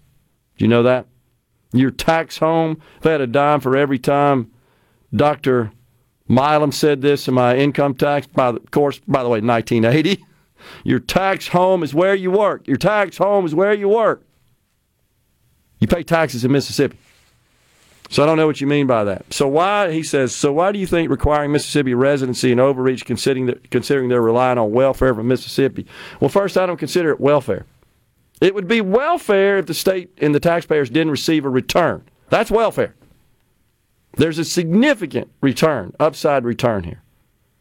Just replacing income such as food stamps and housing assistance. Um, what would have what be uh, funded with income earned by a resident? Yeah, that's welfare. But this isn't, in my view, because it it's is investing a dollar to get a hundred. That's not welfare. But to your, answer your question, because you're dictating to a company how to operate to achieve the targets that you've required of them in order to earn those incentives. It, it's like at the eleventh hour on a multi-year negotiation. Yes, exactly. So think about just typical business environment. You you have a bonus program. Think about that. You're an employee. You have a bonus program. But your manager says, but this is exactly how you're going to do your job to achieve those targets to earn that bonus. And you do it and you fail and you don't earn the bonus. Well, then that's on the person who said, well, you told me I have to do it this way. I have a better way of doing it. It's government overreach. I'm surprised that someone that kind of talks about being so staunchly conservative would want to interfere with the way a business conducts its operations, especially when it's really, in my view, irrelevant. The focus on employment in Mississippi ought to be on the current forty-nine percent of our working age population that are not working. We're coming right back in the Element Wealth Studios after Fox News and Super Talk News. Welcome to the show that challenges you to think deeply, to think deeply and look beyond political posturing. You're listening to Middays with Gerard Gibert here on Super Talk Mississippi.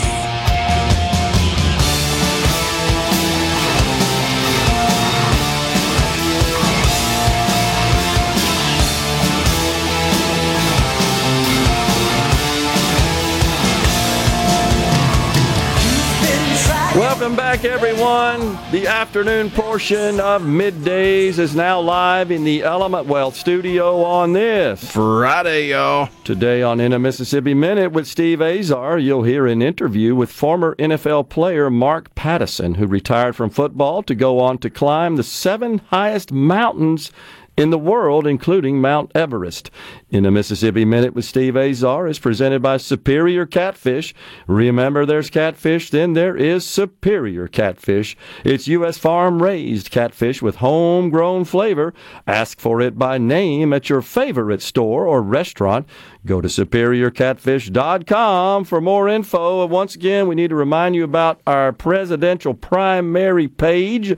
You can keep up with everything happening in the presidential primaries by going to supertalk dot f m slash elections. Full breakdown of state-by-state results, delegate counts, and more. By the way, just saw that Senator Tim Scott, not so long ago, was among the Republican candidates of vying for president, has announced his endorsement of former President Donald Trump. Shocking. Of course, that's a bit of a, maybe considered a bit of a slap in the face to the governor, former governor of his state. But I think everybody's reading the tea leaves here, as they say. and they want to hop on the winning bandwagon. I tell you who's not winning today, that's Sports Illustrated. I just got a notification. You see that? They just... laying off everybody. The entire staff. Is it the end of the publication, you think? The end sure of the magazine? Sure seems like it. Wow. Wasn't it Sports Illustrated that recently got in hot water over having A I write articles for them? Yes, it was. Yeah, and I, I don't know. Maybe that's what they're doing. They're going to go to an all A I-generated magazine or something, huh? How weird would that be?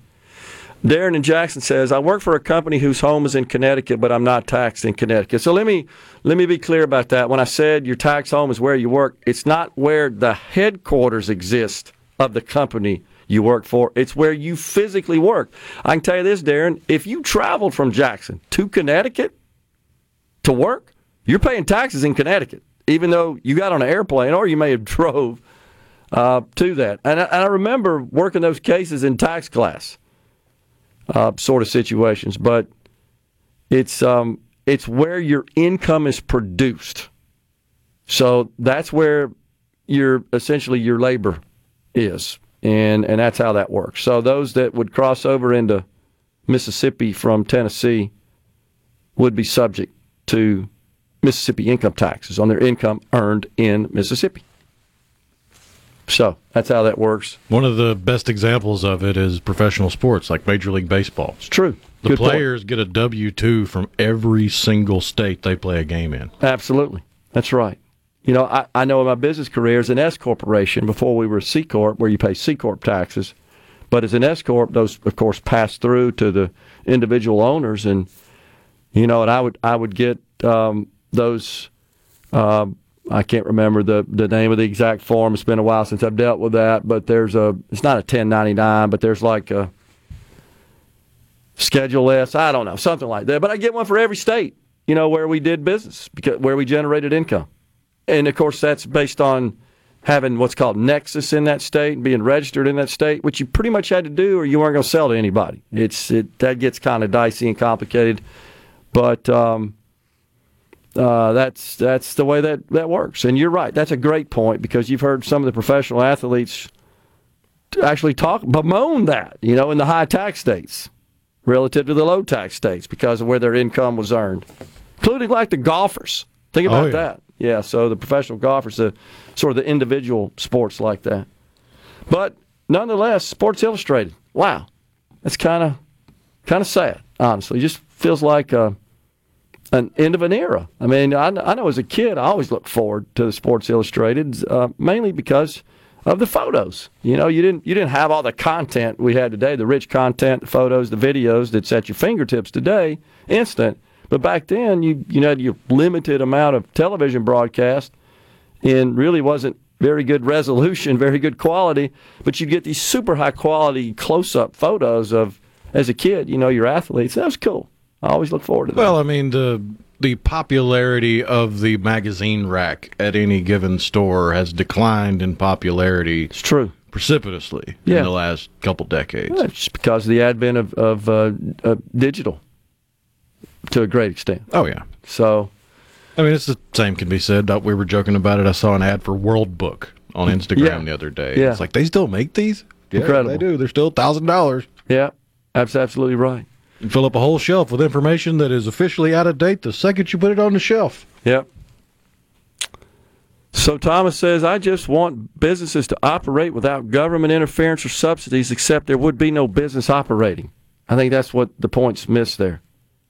So, again, sure, you could just decline to play. Then you just end up with zero. And we stay fiftieth forever. And we never get another economic project. I never get another dime in investment. Never create any of these high-paying jobs ever. Not on any scale. I'm not. I'm not talking about small um, investments. Sure, you're going to have that, but you want scale. You want to play with the big boys. You want to attract the enterprises and the billion-dollar investments. You're going to have to compete. It's just simple as that. If that weren't the case. Like, like I said, I'd be first in line down there at the Capitol. We don't want to do this anymore. Nobody else is doing it. I'm with you. But as long as the other forty-nine are doing it, if you want to compete, if you want to play, if you want to attract that industry, And that's these are the terms. This is these are the market realities. Let's put it that way. It's just the market realities. And guess what else? We need them a whole lot more than they need us. We have to be realistic about that. We need every dime, every job, every dollar of capital investment we can get. We really do. So opposition to this has made the weirdest bedfellows, because you have the most far-right libertarians that are against it because of principle, and you've got the most far-right, far-left bleeding-heart liberals that don't want it because Republicans get a win. That's you're right about that, or it or it doesn't fit into some little, or it's not a, a government program that's giving money straight from taxpayers to individuals for nothing. Yeah, true. Right, with with uh, uh, no sort of attachment to it in recovery uh, opportunity. So I agree, but I get it. You know, I it, it, and it's uh, I respect your opinion on that, uh, Thomas. I just I just disagree. So, what point does principle matter? Because uh, I think that's a matter of your principles, not mine, and that's the difference. And so that's fine. We just disagree on this. So so it's not like, you know, any sort of ideology's got the franchise on so-called principle. That's what makes the country great, honestly, is everybody is kind of coalesces around a different set of principles. And it's pretty rare that any of us align like one hundred percent down the line, across the board, every single issue. Not going to happen. Uh, I've actually had people in the last twenty-four hours, because I supported this project, call me a Democrat. Because of what Thomas is saying, because I, I supported this investment. So, you know what I like? I like investing a dollar to get a hundred back. That's what I like. That's my principle. It's called capitalism. I I don't denounce profit. I embrace it, support it, and encourage it. Now, our friends on the left, honestly, they're constantly looking at denouncing, deriding, bemoaning profit. Robert Reich, I share his quotes all the time. I just shared with you what Joe Biden said. We got to get the billionaires to pay their fair share. They're paying an eight percent tax rate. Endless, bottomless Pinocchio with a bunch of phony garbage. And we got to have a wealth tax, and we got to raise the corporate income tax. I mean, it's just always about how can we just extract more to the point where you don't have any blood to give anymore. And that's always their solution. Thomas continues with, capitalism would be without subsidies, pure capitalism at least. It's funny you use the word pure, because it's the purity tests of the libertarians that are the albatross around the neck of everybody that claims to be conservative but isn't quite conservative enough for y'all. That's actually not true. If that were true, that would mean, because the alternative to, to a capitalistic economic system means that the government does not allow private property ownership. Now, some may say, okay, well, that's just socialism. That's central planning socialism, which differs from communism, where there are no private property rights. Essentially, the government owns the assets. Now, we've seen even the the deepest communist red nations, such as China, they've even opened up more, as you know, to uh, the idea of private property rights and capitalism. But there was a time where that didn't exist. You you go back and look at the Cold War era in Russia. Everything was owned by the government. Everything everybody produced, and they realized, gee, we're not able to produce enough food to eat to stay alive. And then all of a sudden they let the farmers own the property and, and receive some of the reward, the profit from their production. Guess what? They were able to feed themselves. Amazing how that works. You've seen these these um views from space of North Korea versus South Korea. North Korea dark, South Korea lit up. Same deal. Coming right back with Kelly Bennett. Stay with us.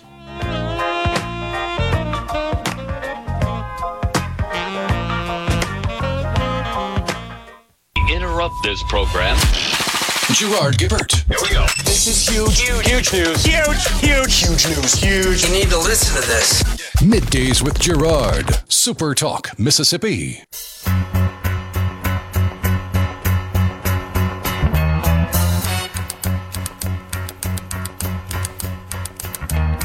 Tumble out of bed and I stumble to the kitchen. Pour myself a cup of ambition and yawn and stretch and try to come to life.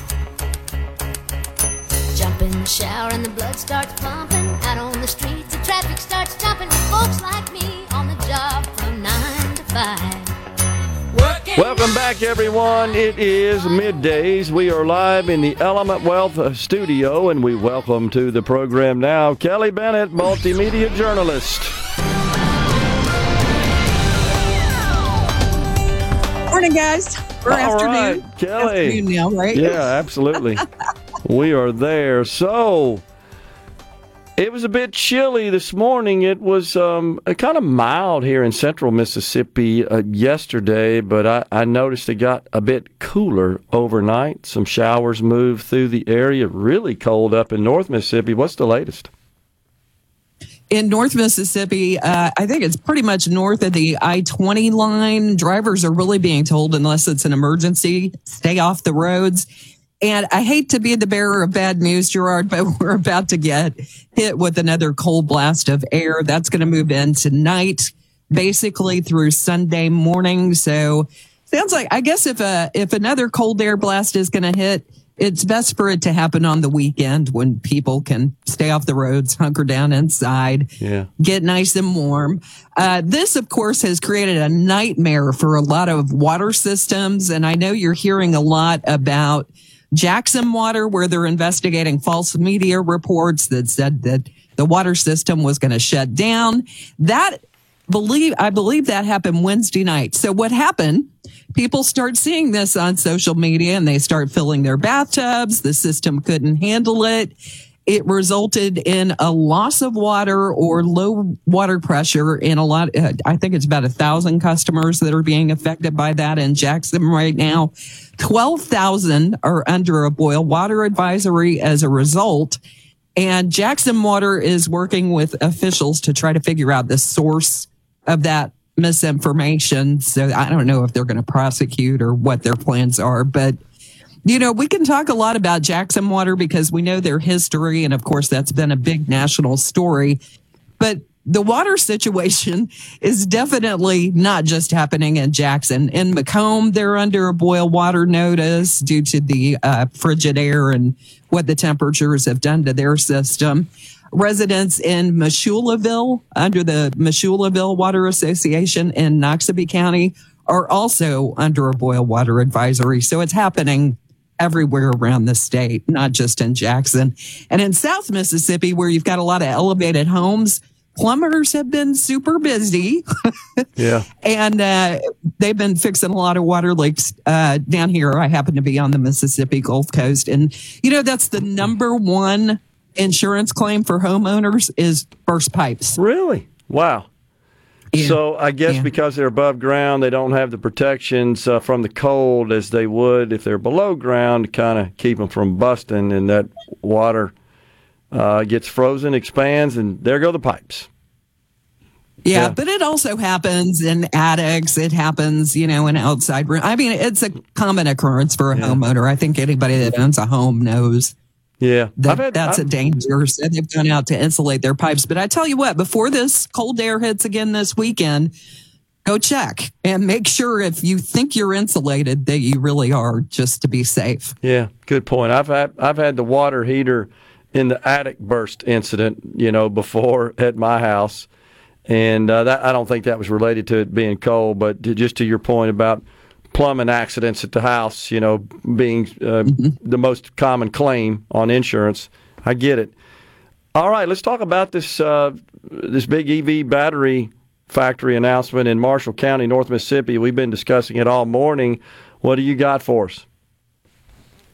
Well, I thought it was really interesting this morning. So Gallo had um, William Cork, the executive director of the Mississippi Development Authority, on this morning. Mm-hmm. And now, of course, this facility in Marshall County, you're talking about two thousand jobs, an annual salary of about sixty-six thousand dollars. That's going to move the needle for a lot of employees in Mississippi. I'd imagine they'll be lining up to get these jobs. Mm-hmm. Uh, and of course, then the conversation gets into workforce development. Are we going to have the people to work there and that kind of thing? But I thought this was really interesting from William Cork, who said these type of projects don't happen without great leadership in local communities. Listen to what he said. We have closed over eight point eight billion dollars in capital investment and over fifteen thousand seven hundred jobs since Tate Reeves was elected governor.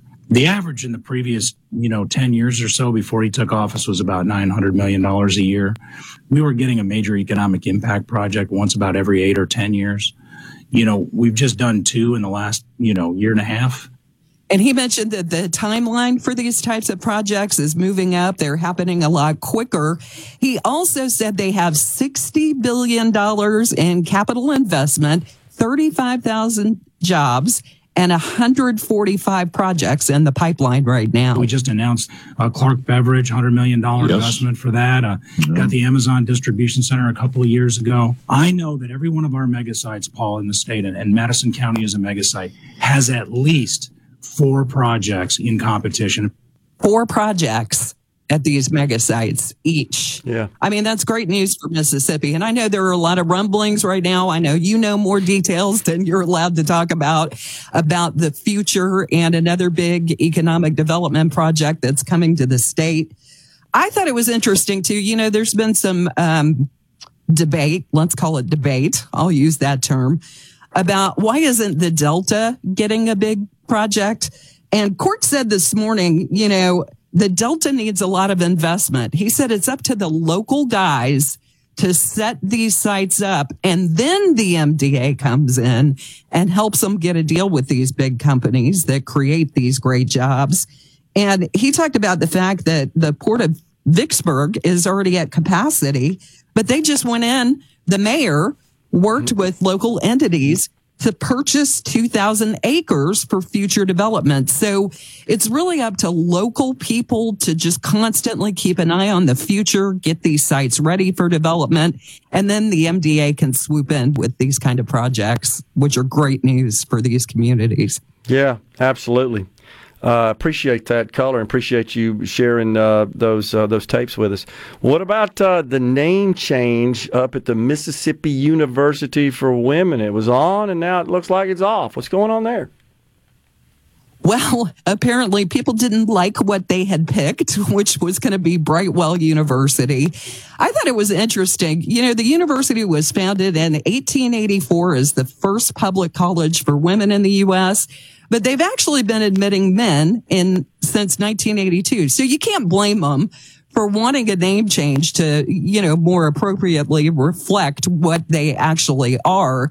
The university president, Norm Miller, told us earlier this week that they didn't want to use regional or geographical names or surnames, and people didn't like the Brightwell pick. Where we made a mistake, and I'll admit that, um, we said that, you know, for over one hundred years, R W was for women. And we didn't want to just grasp at W names to satisfy that. So we we have heard the pushback on that. So the deadline for legislation to be introduced is coming up February thirteenth. So they're planning to come up with a new name by then with a lot more feedback. And while we're on the topic of education, I didn't give you a heads up on this, Gerard, so sure. I apologize. No problem. But some great news for Mississippi. This came out just yesterday. We've achieved record high graduation rates at the high school level with dropouts on the decline. The state experienced an eighty-nine point four percent graduation rate for the twenty twenty-two to twenty-three school year. That's an all-time record. While dropout numbers decreased to eight point five percent, surpassing the feat that was accomplished in the twenty twenty-one to twenty-two school year. The graduation rate, more good news, also exceeds the latest U S rate of eighty-six point five percent from twenty nineteen to twenty twenty. That's been reported by the National Center for Education Statistics. So you talk about this great news about this facility coming to Marshall County, two thousand jobs. You need high school graduates. You need skilled people for these kind of jobs. And when you hear that less Mississippians are dropping out of high school, that's just great news all yeah. around. Lots of positive uh, news across the state of Mississippi this week. Uh, what about in the entertainment world? What's going on with Chapel Hart? Oh, man, do you love this trio or what? These girls are so great. So Chapel Hart has returned to the America's Got Talent stage Monday nights as part of this brand new series, A G T Fantasy League. And the girls from Poplarville will be on the show. It comes up uh, Monday night on N B C if you want to cheer for the local guys. Sounds great. Great ambassadors are Chapel Hart for the state of Mississippi. Appreciate you joining us at all. As always, Kelly, we'll talk to you again soon. Thanks a lot. Thanks a lot, guys. Have a great weekend. We're coming right back with half an hour of middays. Stay with us.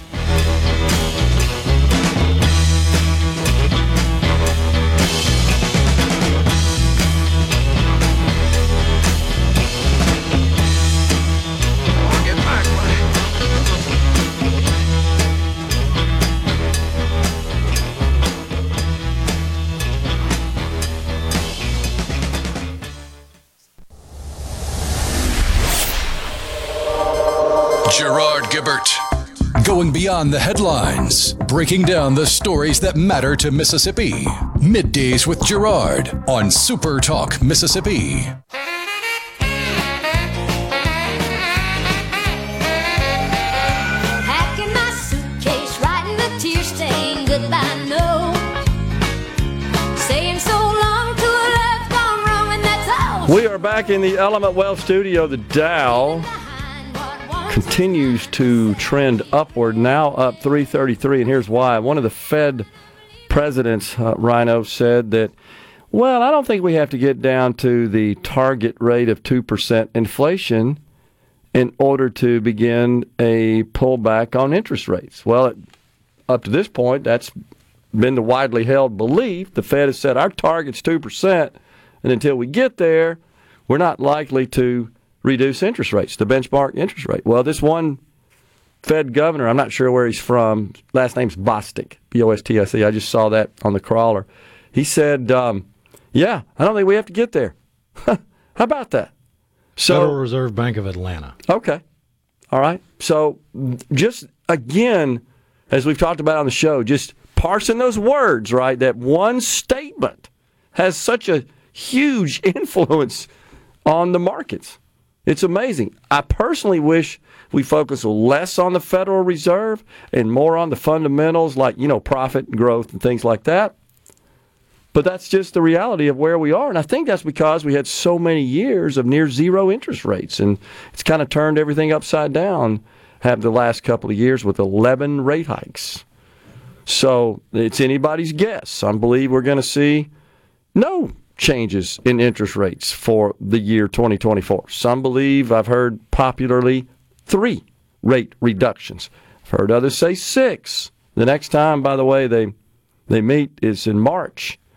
And I think the odds of them uh, instituting a rate decrease were at about eighty percent. I think that's pulled back to like seventy percent now, but the market clearly is expecting, and here's the problem when you set that expectation, as you know, if you don't do that, then the market just tanks. Oh my gosh, they didn't do what we thought, because that's baked in now. That's the way it works. The market is a, a, a forward-looking discount mechanism, essentially. It's the way it works. Michael in Brookhaven, will Mississippi have a Democratic primary for president? I don't know. That's up to the Democrat Party. I haven't really heard. I haven't heard that they're not, but it's a good question. I'm not sure at this point. Dan in Hattiesburg says maybe it's the seemingly D E I swimsuit issue that's doing in S I. I actually think it's been headed in that direction, uh, as I as I understand it, Rhino, for a while, that Sports Illustrated's been struggling. Oh, yeah. Yeah, I mean, it's, this is anything new. I, I'm not saying that helped them. I mean, you know, the, them... I mean, there are some people on social media that are celebrating the demise of Sports Illustrated because they claim the publication is another example of go woke, go broke. Okay. I, I get it. I don't think that's the case. I, I don't think... Uh, I didn't agree with that. I thought it was dumb. I, I, I found it a bit shameful and disgraceful. But I don't think ultimately that figured into their business demise.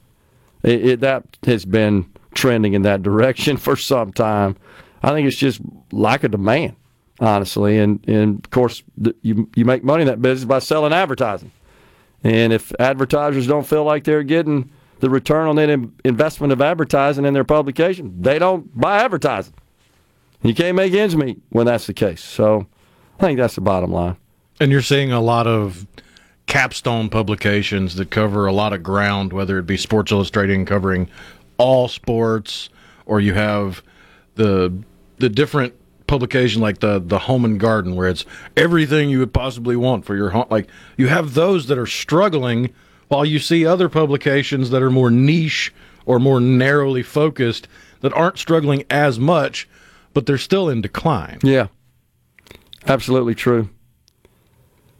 So um, we hadn't talked too much about the world of woke lately, but I wanted to share with you about, and I may have done this already. If I did, I apologize for repeating it, but United Airlines, they've got a rather robust D E I department. I just noticed a, a photo of them promoting their department. There's not a white person in the department. It's not diverse. It's not inclusive. I mean, that's just silly. They've announced, of course, some some target they have on the composition by race of their airline pilots, which I think sits at sixty percent now. They want to up, up white pilots, and they want to reduce that to forty percent. Can't we just hire people that can fly airplanes? Why do we got to worry about their dang race? It's just always front and center in everything. It's kind of disgusting. I also saw that the Ann Arbor School District, Ann Arbor School District, they are adopting a resolution. Of course, you know the, you know the area is uh, is got a large Muslim population. Their school board is voting on, if they haven't already done so, a resolution. Yeah, they did it yesterday. Okay, they, they and I think it was approved by one or two votes, if I'm not mistaken, now that I recall. They they voted on a resolution for a ceasefire in the Israel-Gaza conflict. Why is a school board getting involved in this? It's a rhetorical question, of course. The president of the school board, by the way, no surprise, a Muslim, and their photos and videos of the Muslim parents addressing the school board, encouraging them to adopt this resolution. And they want the teachers in, uh, to actually talk about this in the classrooms in this school district. And of course, they're going to talk about a ceasefire, and I seriously doubt they're going to share with the kids the atrocities committed by the Hamas organization on innocent Israelis. No, they won't say anything about that. I just think this is wrong for a school board to be meddling in political matters like this. Like, okay, you adopted a resolution. I'm sure that's going to stop the fighting, right, in the Ann Arbor School District. Right away, okay, Ann Arbor said we don't need to fight anymore. I mean, how dumb is that? So, of course... because that's the way the world works. Netanyahu was just waiting on the Ann Arbor School District to come out with their resolution to make the decision on when to pull his troops out. It's dumb. Now, it's the epitome of dumb. Now, of course, there are Jewish students that come from Jewish families in the school district. And the scariest part of all of this is these people vote. I agree. And they, of course... they can't find their butt with both hands, but they have the right to vote. It's uh, both the beauty and the curse, is it not? Uh, so the, there are some Jewish parents who have come out and said, well, we feel marginalized. We feel discriminated against. Well, they should. We feel like we've just been abandoned, that the school district is taken aside, essentially, in the war. Sorry, war. Them's the rules of intersectionality. You don't have enough intersectionality, invisible internet cool points. You don't matter. You're right. Now, the school board president, Rima Mohammed, she acknowledged that the ceasefire resolution is purely, quote, symbolic. Well, then why did you do A K A it? A K A a waste of time. I mean, when do we get the schools to focus on, I don't know, teaching stuff that enables you to get a job and produce income for you and your family eventually? That's what the purpose of school is. Well, that requires actual thinking and work, not regurgitating whatever spoon-fed talking point you've been given. Well, and this sort of stuff's sweeping the country. There are other districts, by the way, I've read, that are also considering We can't be outdone by Ann Arbor. We, it's the uh, same stupidity that's riled up people to go spray paint Starbucks that they're funding genocide. I agree. Do you really think Starbucks has anything to do with Israel versus Gaza? Unbelievable. Or are you just caught up in the emotions of other dumb people being dumb? And, and that's exactly what's going on. On the C Spire text line, supplying, back to Tennessee, supplying employees for Tate's great feat in Marshall County, it seems to me there's a certain percent we would want, less than thirty percent, but a few. Why? Why, why do you want to dictate to that? So what if the company comes back and says, okay, we're out. If that's your requirement, we're not playing, because we're already concerned about getting the two thousand employees we need. We want to cast a broad net to get them from anywhere so we can function and operate and achieve the goals and the targets you've set up for us, you've set forth for us, that are subject to clawbacks. Because then the problem is, well, I would have hit the targets, guys, if I didn't have this requirement put on me. And then you go to court. You see what I mean? So, no, I, I, I disagree with this. You know they're already working feverishly, frantically, to figure out how we're going to get these two thousand employees.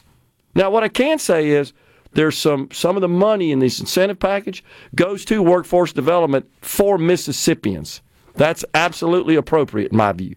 We should not be spending money on workforce development for Tennessee residents. Now, if the company spends money, of course, to train their employees to do their job and they come from Tennessee, that's different. So I'm I'm good with that. That makes perfect sense. But to restrict the company on whom it can hire, no.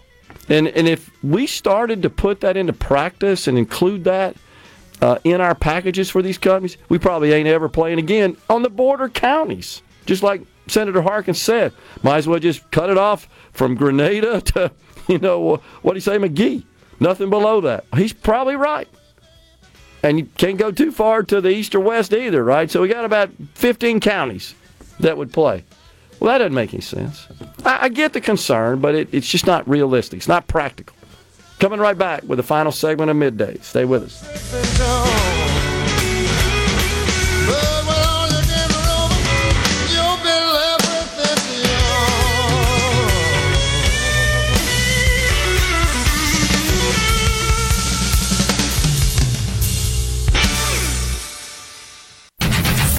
Gerard Gibert. He keeps his classified documents right where they belong. Inside a Journey record jacket from the nineteen eighties. Gerard Gibert, Super Talk, Mississippi.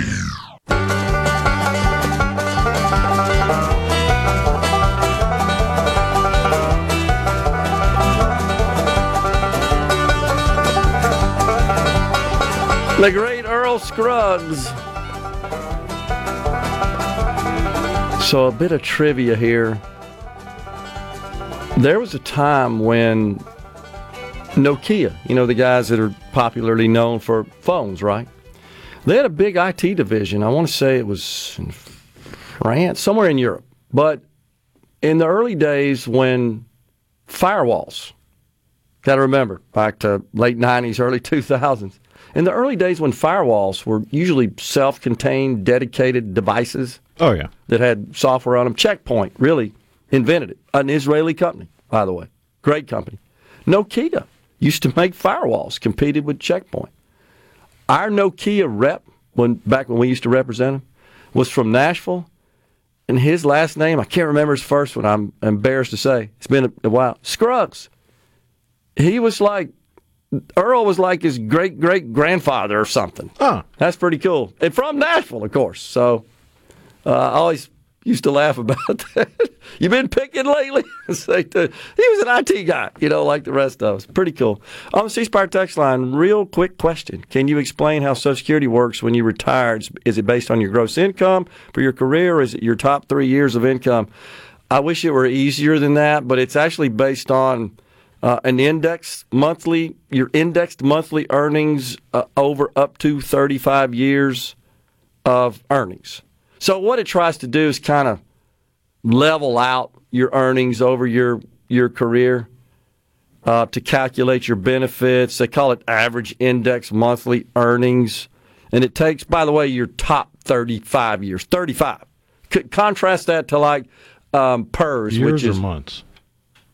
I thought, I think it's years. Okay, I think I'm pretty sure it's years. It's called average monthly earnings, but they take your income over thirty-five years because you could have worked forty. Right, but they only take they take the top thirty-five and they index it because I think they apply the C P I across the months. I think ah, that's okay. why it's referred to. But nonetheless, and and there are calculators, by the way. Uh, this is from Brad Jackson. If you're interested, you can go out uh, to the Social Security uh, website and there's a calculator that'll help you. And if you're approaching Social Security age, you you've probably been receiving communication from Social Security Administration saying, by the way, if you retire, here's your benefits.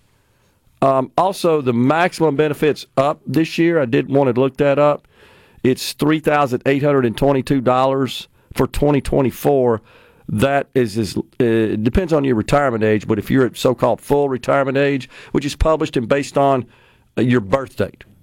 So if you retire at age sixty-two, which is the earliest you could tap into that, well, then your benefit, your maximum is twenty-seven ten. So there, there's additional income per month if you wait a little longer. Then there's a age seventy as well. It's, that's another cutoff. But it has gone up. So here's the deal. No matter how much you paid into it, you ain't getting but thirty-eight twenty-two a month out. And I just saw a screen here in the uh, in the studio. Democrats are pushing again to lift the cap. That's one of the things Joe Biden wants to do, meaning you pay Social Security on all of your your wages subject to Social Security, even if you make a million dollars a year. But the most you're getting out is thirty-eight twenty-two. In fact, they want to reduce the amount. They want to means test it.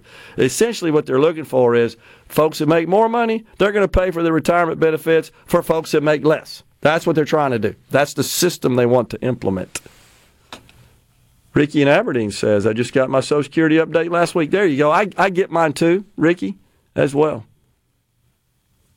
Um, so the person on the C Spire text line said he'd like to see maybe thirty percent of the workers be Mississippians. Clarified, said, uh, I'm not looking for any restrictions. They would probably move to Mississippi once they passed probation and decided that working for the new company was a good fit for them.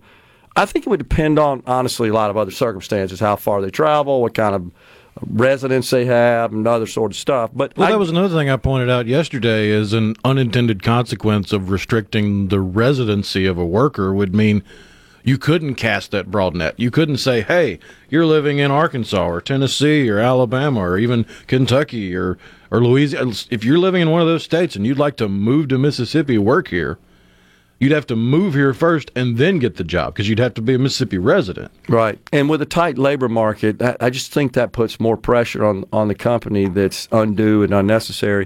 It says no restrictions, no quotas, quotas just tempting uh, good working people to become Mississippi citizens. I, I get it. I, I understand that. And, you know, maybe uh, the company can do that. But, again, I don't want to put them in a position where they've got an additional hurdle uh, to cross to get the people they need in a very tight labor market. Now, if there was just people on day one lined up to go to work there and you knew that would be the scenario, which you know it's not, maybe that'd be different. But the tight labor market we have today with very low unemployment, uh, a relatively low labor participation rate, and nothing seems to be changing that situation, I, I think, I mean, I get it. I want people to live here too. Don't get me wrong. And I believe this will become Uh, kind of a magnet for just that to occur. I'm optimistic about that. We uh, thank you so much for tuning in today and joining us on Middays. We always appreciate you engaging with us on the text line and supporting the program. We're out of here today. It's going to be a little chilly over the weekend. I hope you have a good one. We're back on Monday. Until then, stay safe and God bless everyone.